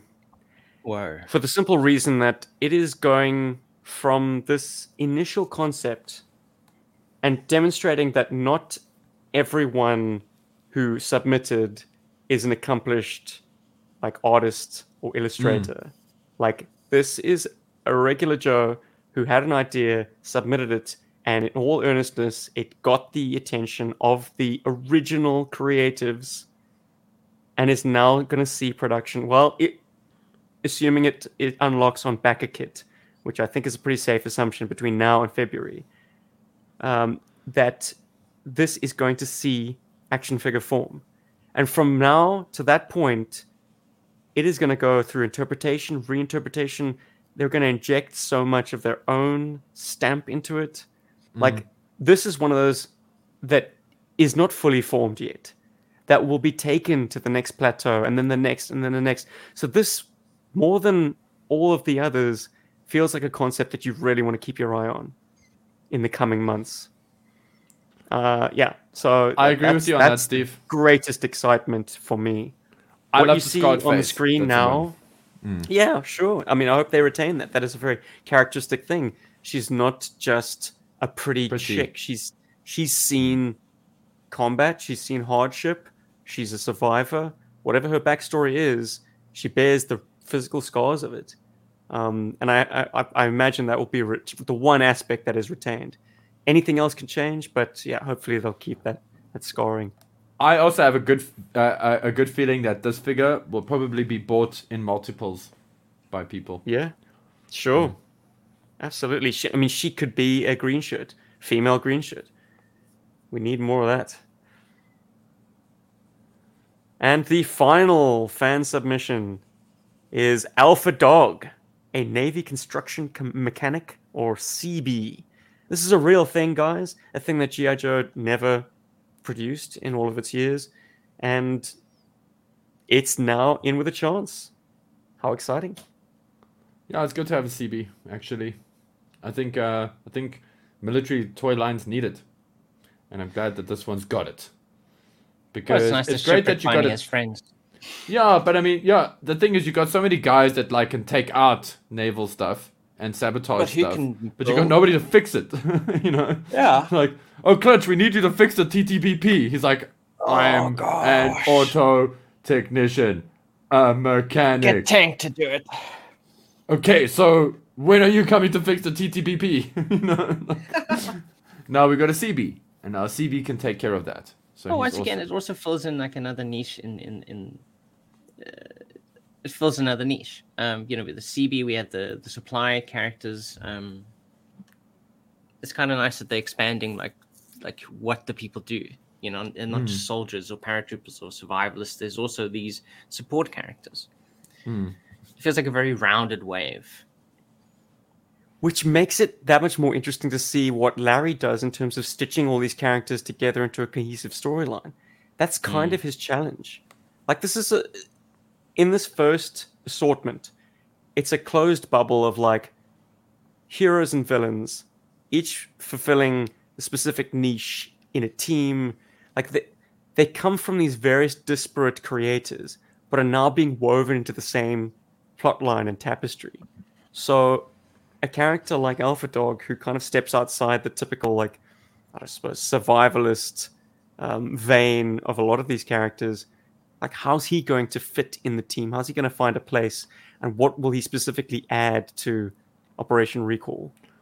I'm curious, once again. It's always the more rudimentary and less fully formed ones that have my interest. And I think it's speaking of be your interest, Ooh. which ones are you gonna add to your cart? Goodness What? gracious me. Well, Oh there is no, there's one General- more. I f- keep forgetting about this dude. There's a secret. It's the final unlock, the 19th figure. If the campaign reaches its fully funded goal, and all 16 of the submitted characters uh, see production, there will be a bonus called General Mortifero, the enemy Finally. commander. Hooded Mm. Cobra Command. I mean, General Mortifero. The big bad. Look, he's got Hooded Cobra Commander elements. He's got Scar, what's his name? Iron Klaw um, callbacks. It's a good look. He's a jackbooted villain with skulls abound. He looks like he's wearing a Baron Zemo kind of collar. Cool. You know, the kind of Mm, Hmm. He's very like Yeah. rich. great artwork, and it does tie in the cadavers symbol.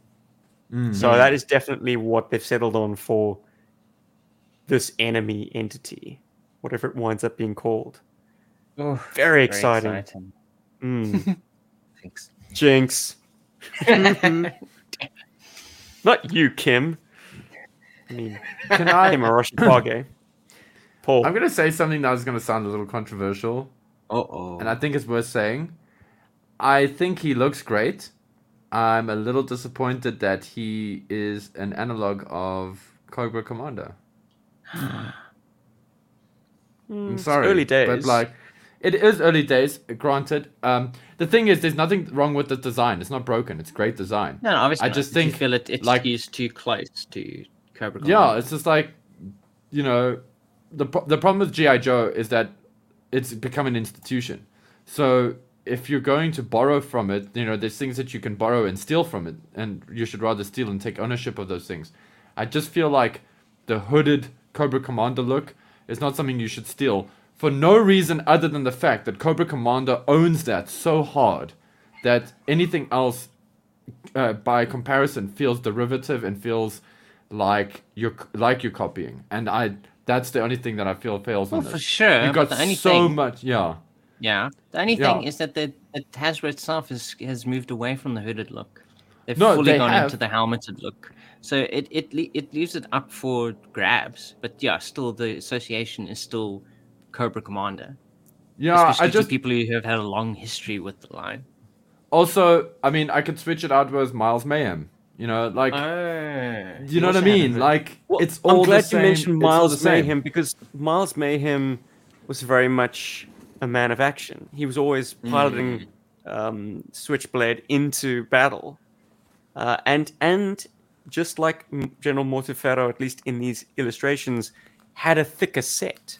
Cobra Hmm. Commander is kind of diminutive and kind of, for lack of a better yeah, term, kind of like the Afrikaans word.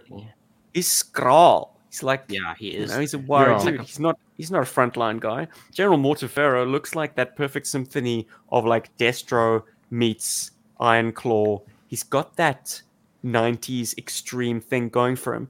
And to counter your hooded argument there, Paul, it- looks Yeah. like a very deliberate attempt has been made to have hard elements incorporated into the hood. So it's a hard skull facade, and then with the hood draped over his mouth you know, to add a bit of and neck, I suppose, um, to add a little bit of mystery, and that brings in the interest of how it will be constructed. Will it be a separate rubber piece that will then extend over the neck, or will it be a hard plastic? Mm. You know, if you can think of the example of um, 1984 Hooded Cobra Commander versus his Talking Battle Commanders version, like in 84 you had plastic oh, rubber that sort of extended past the neck post to Yeah. give the hood a more realistic drape and then in the 90s they just went with a, a hard plastic head so it didn't look quite as realistic will Well- this have that pac-man ghost extension almost Well, to to counter what you just said, yes, in the details it's different from what what the hooded Cobra Commander is, but in in silhouette, it still very much looks like that. From a distance, you go, "That's Cobra Commander." So there has to Will be more that makes him stand goods- out to make him more uh, differentiated from Cobra hooded Cobra Commander. will he have a soft goods shoulder drape Ooh, that would be nice though. That would be that was the first thing that came to mind when I saw that as well. It's like, ooh, soft goods would be cool on that. And Yeah. Give me a I, I'm going to repeat it, but like if they're going with a thicker set O-ring construction for Aussie, uh, Night, Night, what's his name? Jeez, blanking. Night Raid. thank you. Um, if if if 3D Joe's, I mean, if if Operation Recall run with our idea and uh, make a thicker, bigger um, buck, the same Gotta could get be chunk. used for General Mortefero. Gotta Like, go And give- Salguero.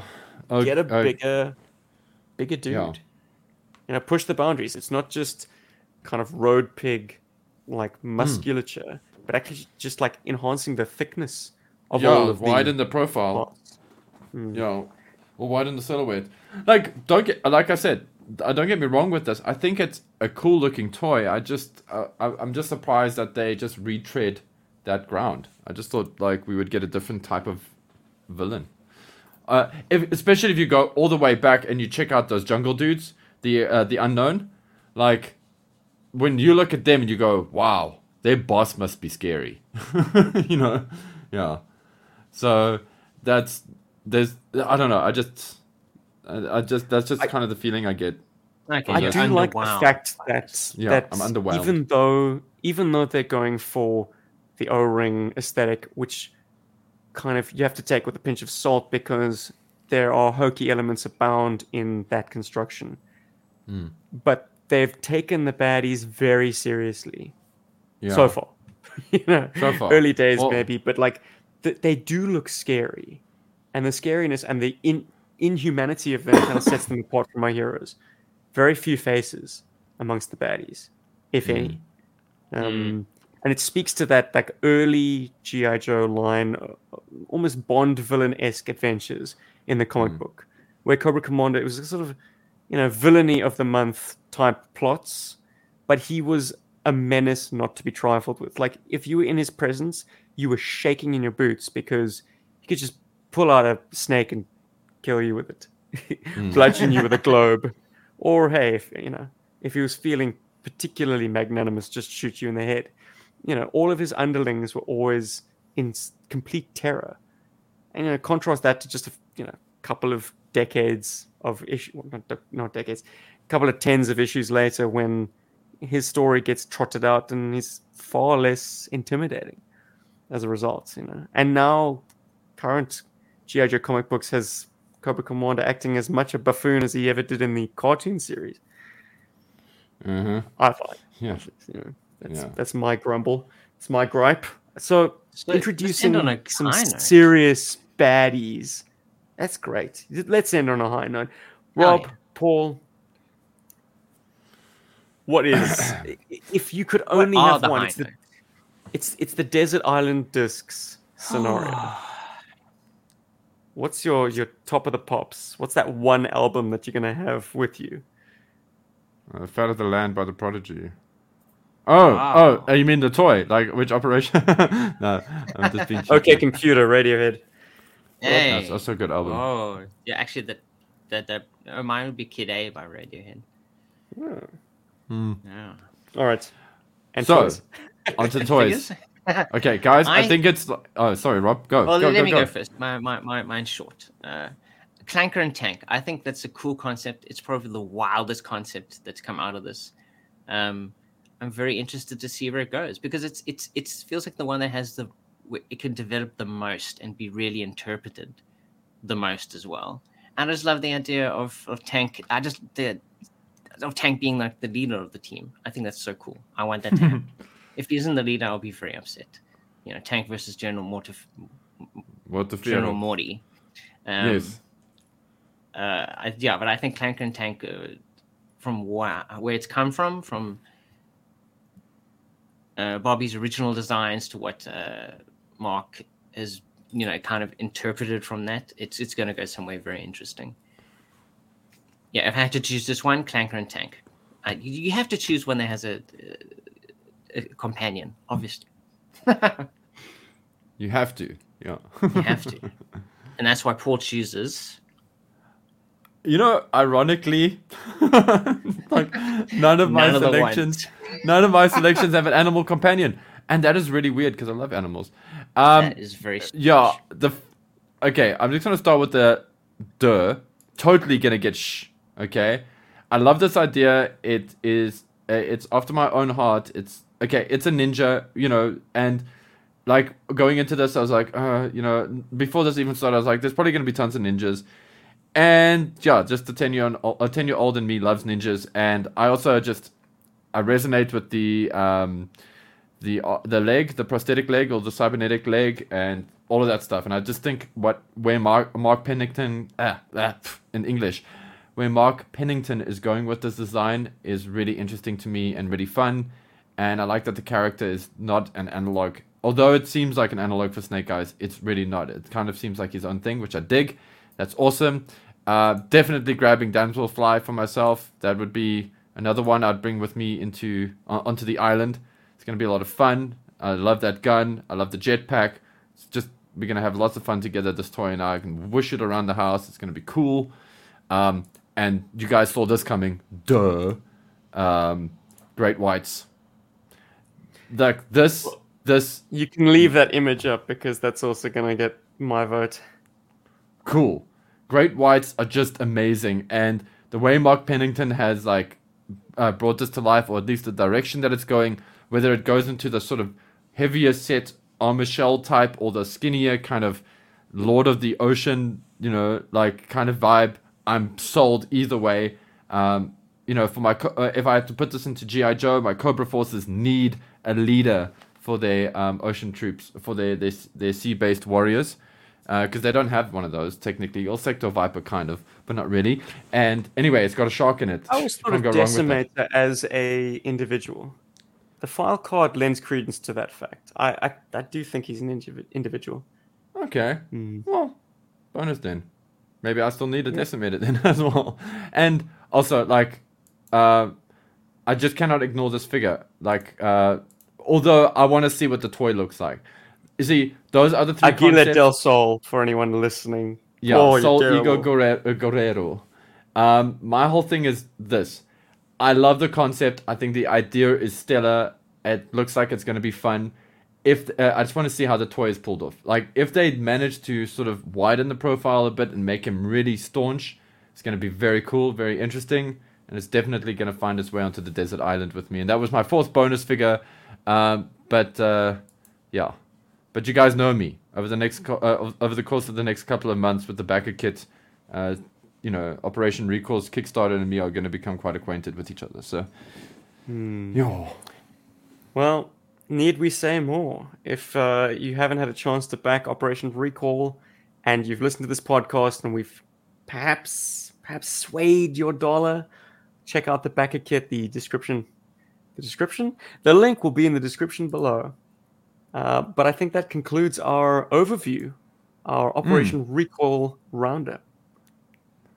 Yeah, and now like, I think we're going to break into a more free form, whatever you want to talk about for the next uh, 10 minutes. Paul, have you got some ooh, new toys? I got the. Ooh. Uh, but let's start with. Uh,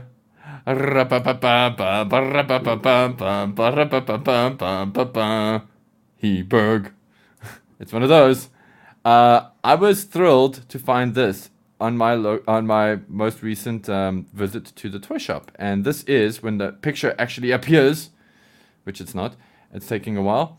Um, so suspense, please, ladies and gentlemen. It is, and I'm hoping the picture flashes up anytime now. Picture. It's up. Um, Paul. I Oh, good. it. I'm not seeing it on my side. So Beast um, it's Beast Man from the the Masterverse line, and the Masterverse line I am not actively collecting. Um, I actually I think the only other figure from this line that I want to get is She-Ra, which I'm quite amped for because I love She-Ra and I'd love to have a, a decent looking version of one in my collection. But Beast Man just spoke to me from the shelf. He was just like, "Buy me!" And look at his soft goods.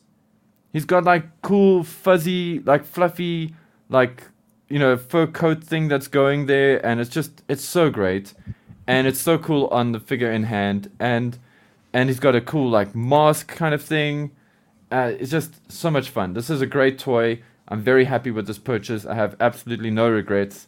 Um, I took this over getting the Origins Roton, which was also at the store, surprisingly. But I have told myself I'm going to stop on the Origins vehicles. Uh, just want the Talon Fighter. That's what I'm making space for.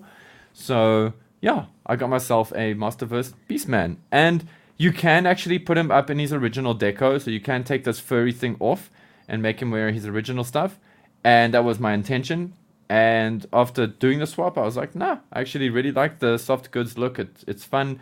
It adds some dimension to his posability because it you you can sort of get him like leaning forward, and yeah. And then this is just him posed uh, here with Horace. Horace is a bird that uh, doesn't seem to be able to fly too well right now, and Celia saved Horace. So Horace is just in a cage in a little hospital, and uh, Beastman wanted to pose with Horace. So there we go. That's my new toy. Those Yay. shoulder pads look so cool. Those shoulder pads are so cool. Damn. They're fluffy. Proper 80s. proper proper 80s. So there you go. That's that was my new toy, and I was just excited. I was like, yeah, I got a new toy. I got a new non GI Joe toy.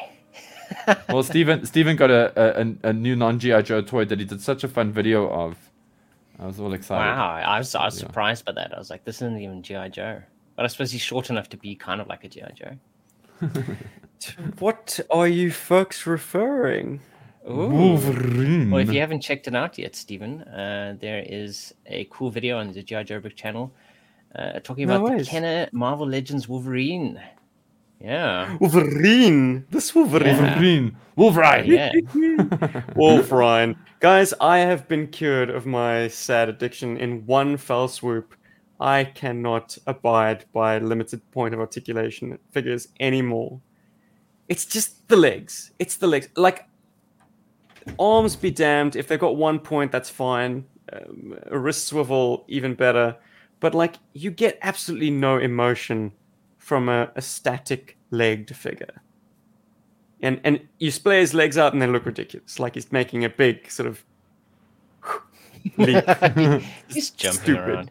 I think as long So, as they yeah, have I'm a maniac. Maniac. As long as it has neo articulation, I think it makes the figures infinitely better. I mean, I think we have There uh, superpowers um, uh, Robin somewhere, and he has neo articulation. So the the comparison I draw is that these guys are like Secret Wars figures from hmm. back in the mid '80s, except hmm. Secret Wars figures, as I recall, have a little bit of juice in the knees. Like they are semi pre-posed. They have a bit of a dynamic Yes. like stance to them. One leg forward, one leg back. These guys only do the the neutral, which I don't know, take it or leave it. Either way, it's a tease. So crap. I just love those. It's for literally it's my son's toy now. It'd and so also if it pegged in the wall. disappointing. If only. Also disappointing. I bought a Star Wars figure that That is, is released in 2022, but it's not a 2022 figure. Her name's Oh, Shae no. Vizla, kind of riding the wave of like the fact that Mandalorians are everywhere, like all the pegs. It's just variations on Mandalorian Mando's, figures. Mando's everywhere. And Is it's she from the Shame of the Force line? She's from a video game from 2012. She's got a great new head sculpt, and this is far less exclusive. From Republic than Commando, the- isn't she? whatever, it doesn't matter. Something. Yeah. This is the problem with modern Star Wars action figures of the three and three quarter or four inch scale, is that you don't, unless you do your research and you know exactly what era they've plucked those parts from, you don't know what you're getting in terms of articulation. She's a Hmm. T crotch. In the era Oh, where my. Star Wars figures finally started to get good, she's a fucking T crotch. This is the best pose you're ever gonna get her in. She's in a kind of a gun gun toting pose, but like she can't do much. Yeah, I was Rubbish. about to say, like, what are you gonna complain about? And then I was like, oh, he said T Crouch. Yeah. She's And a that's like maniac. maniac. That's sneaky, man. Because a figure released today, you expect to have today's like m- amazing Star Wars articulation. She sucks. Um, great deco, great sculpt, but like she looks that really, really, good. Yeah, she's a great little statue. Um, and she Cool head sculpt. she yeah. retails slightly higher than the rest of the vintage collection figures. Bastards. And I, yeah, it's possibly because she's trying to tap into a faux sense of exclusivity. Because the figure that she replaces uh, was very exclusive and very, and very rare and low number runs. Um, so it's the same buck, but with a, a better head. Um, but there's nothing exclusive about this figure. You can get it anywhere. Um, she comes with additional accessories that I suppose most Star Wars action figures wouldn't. She's got her alternate Mando head. And the reason I got her is because it's not a very Mandalorian esque helmet. It doesn't have the kind of the, the T visor. So it could stand in Mm. as something else. She comes with an additional blaster. And then, okay, this is also removable in the backpack. Maybe she comes from KOTOR. But Yeah. here's the problem, guys. And This is the thing that I'm trying to resist tooth and nail and failing dismally. Is that these pieces of hard candy count as accessories? Blast effects. Whoa, blast effects. Garbage! I'll take them off your hands. I like blasters. Not these ones, pal. The stems are so thin and weak that if you pose her for like not even two minutes, they start to sag. You got this Oh, yes. kind of erectile dysfunction flame happening. But there we they're go. plugged Gaz nailed it. Yeah, she's from KOTOR. That's right. Oh no, apparently she's from the MMO. Uh, oh, yeah, KOTOR. Yeah, because the From KOTOR did the something. Knights of the Old Republic She's Star Wars. or Old Republic, the MMO. Yeah. She's got Anyway. a great look, but she's a cock tease because yeah, she Tea just can't So spread she's her a legs. maniac. Maniac. And also, I just I, I need to talk a little bit about um, my drive through this incredible country. Oh, you drove across the whole of Australia. That's crazy. After packing up the house for a week, basically, and the last sprint to the finish line was hectic, guys. I saved my toys. Like I, I kind of did my toys quite languidly in the dead of the night when I didn't have to do anything else. So everything was bubble wrapped, boxed, very nice.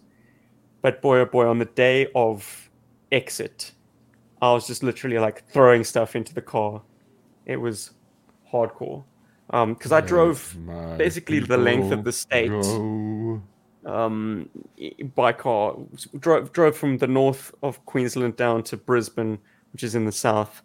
It took 16 hours. Now in in South Africa or the United States, if you drive for 16 hours in any direction, you're going to cross You end up in multiple provinces or states. Yeah, you you, you transit a country. Uh, Yeah. But my point is, you, you you pass through numerous state or provincial borders Yeah. in in Australia, you can drive for like 20 hours and be within the same state. you know, it's crazy, massive. But I will say this much: after spending my days running after a toddler, a languid drive, just me and a car full of toys, was very restful, very rejuvenating. Oh, that's Of cool, course. man. It was not without its challenges. I mean, if you can imagine the view you have inside the Millennium Falcon's cockpit, that's the view that I had in my car. Absolutely no rearward vision, absolutely no vision to the left of me. Just like straight forward and to the right. Changing lanes was interesting. Brilliant. Oh wow. Wow. You certainly got a lot of stuff while you were there. This is I'm two years worth of collecting. Oh, and this isn't even the half of it. Like the stuff that I that that is junk to me um, got sent with the removalist guys in the in the big truck. Now the stuff that came with me personally was like GI Joe only, plus a handy dandy box for the two of you gents. Mm-hmm. Ooh. Yeah. It looks like if you break too hard there, the beast bomber would have taken your head out. Oh, it'll go for its final flight. Uh oh. and um, as we point our, our feet to the door, um, yeah, gents, I um, I've received a fair number of amazing donations just by virtue of what we do here on GI Joburg. But I have the most outrageous story that is completely podcast and YouTube channel unrelated. Wow. My parents were in Greece recently. My mother visited an old friend of hers. And this old friend happened to say, Listen, Daphne, I know your son collects G.I. Joe action figures. Well, my son collected them when he was a boy. They're just taking up space in the attic. Does your son want to take them off our hands? Yes. Even I know that. Well, no shit. That's that's the obvious answer. But Oh, I, fa- I failed to realize how much stuff, like Oh wow. boxed vehicles, dudes. What? Oh my absolute shit. Look at that warthog. I'm ice cold. Warthog, Destro's Dominator, the Overlord Dictator, the Dreadnok Cycle, the Polar Battle Bear, the Law, the Devilfish. So those are the boxed vehicles. Wow, dude, that means you have a And there's um, an Dreadnok entire cycle box now of figures as well. as well. He's always had the Dreadnok. Oh yeah. Have you always had the Dreadnok cycle, Steve? Yeah. Uh, yeah, actually, that was. Oh, Uh, sorry, I didn't think you did. I was because I love that toy. He's I- a I was- huge Dreadnok fan. yeah. So, Rob, no, Rob's got a Dreadnok cycle. I'm joking. but guys, and the picture I got from my mother isn't terribly clear, but there seem to be figures that are still on card, like Wow. Flint and that. Hydro Viper. Oh, I can have another Hydro Viper. This is brilliant. Amazing. So and I am- Pony. I am like a pig in shit, boys. This is uh, like Absolutely insane.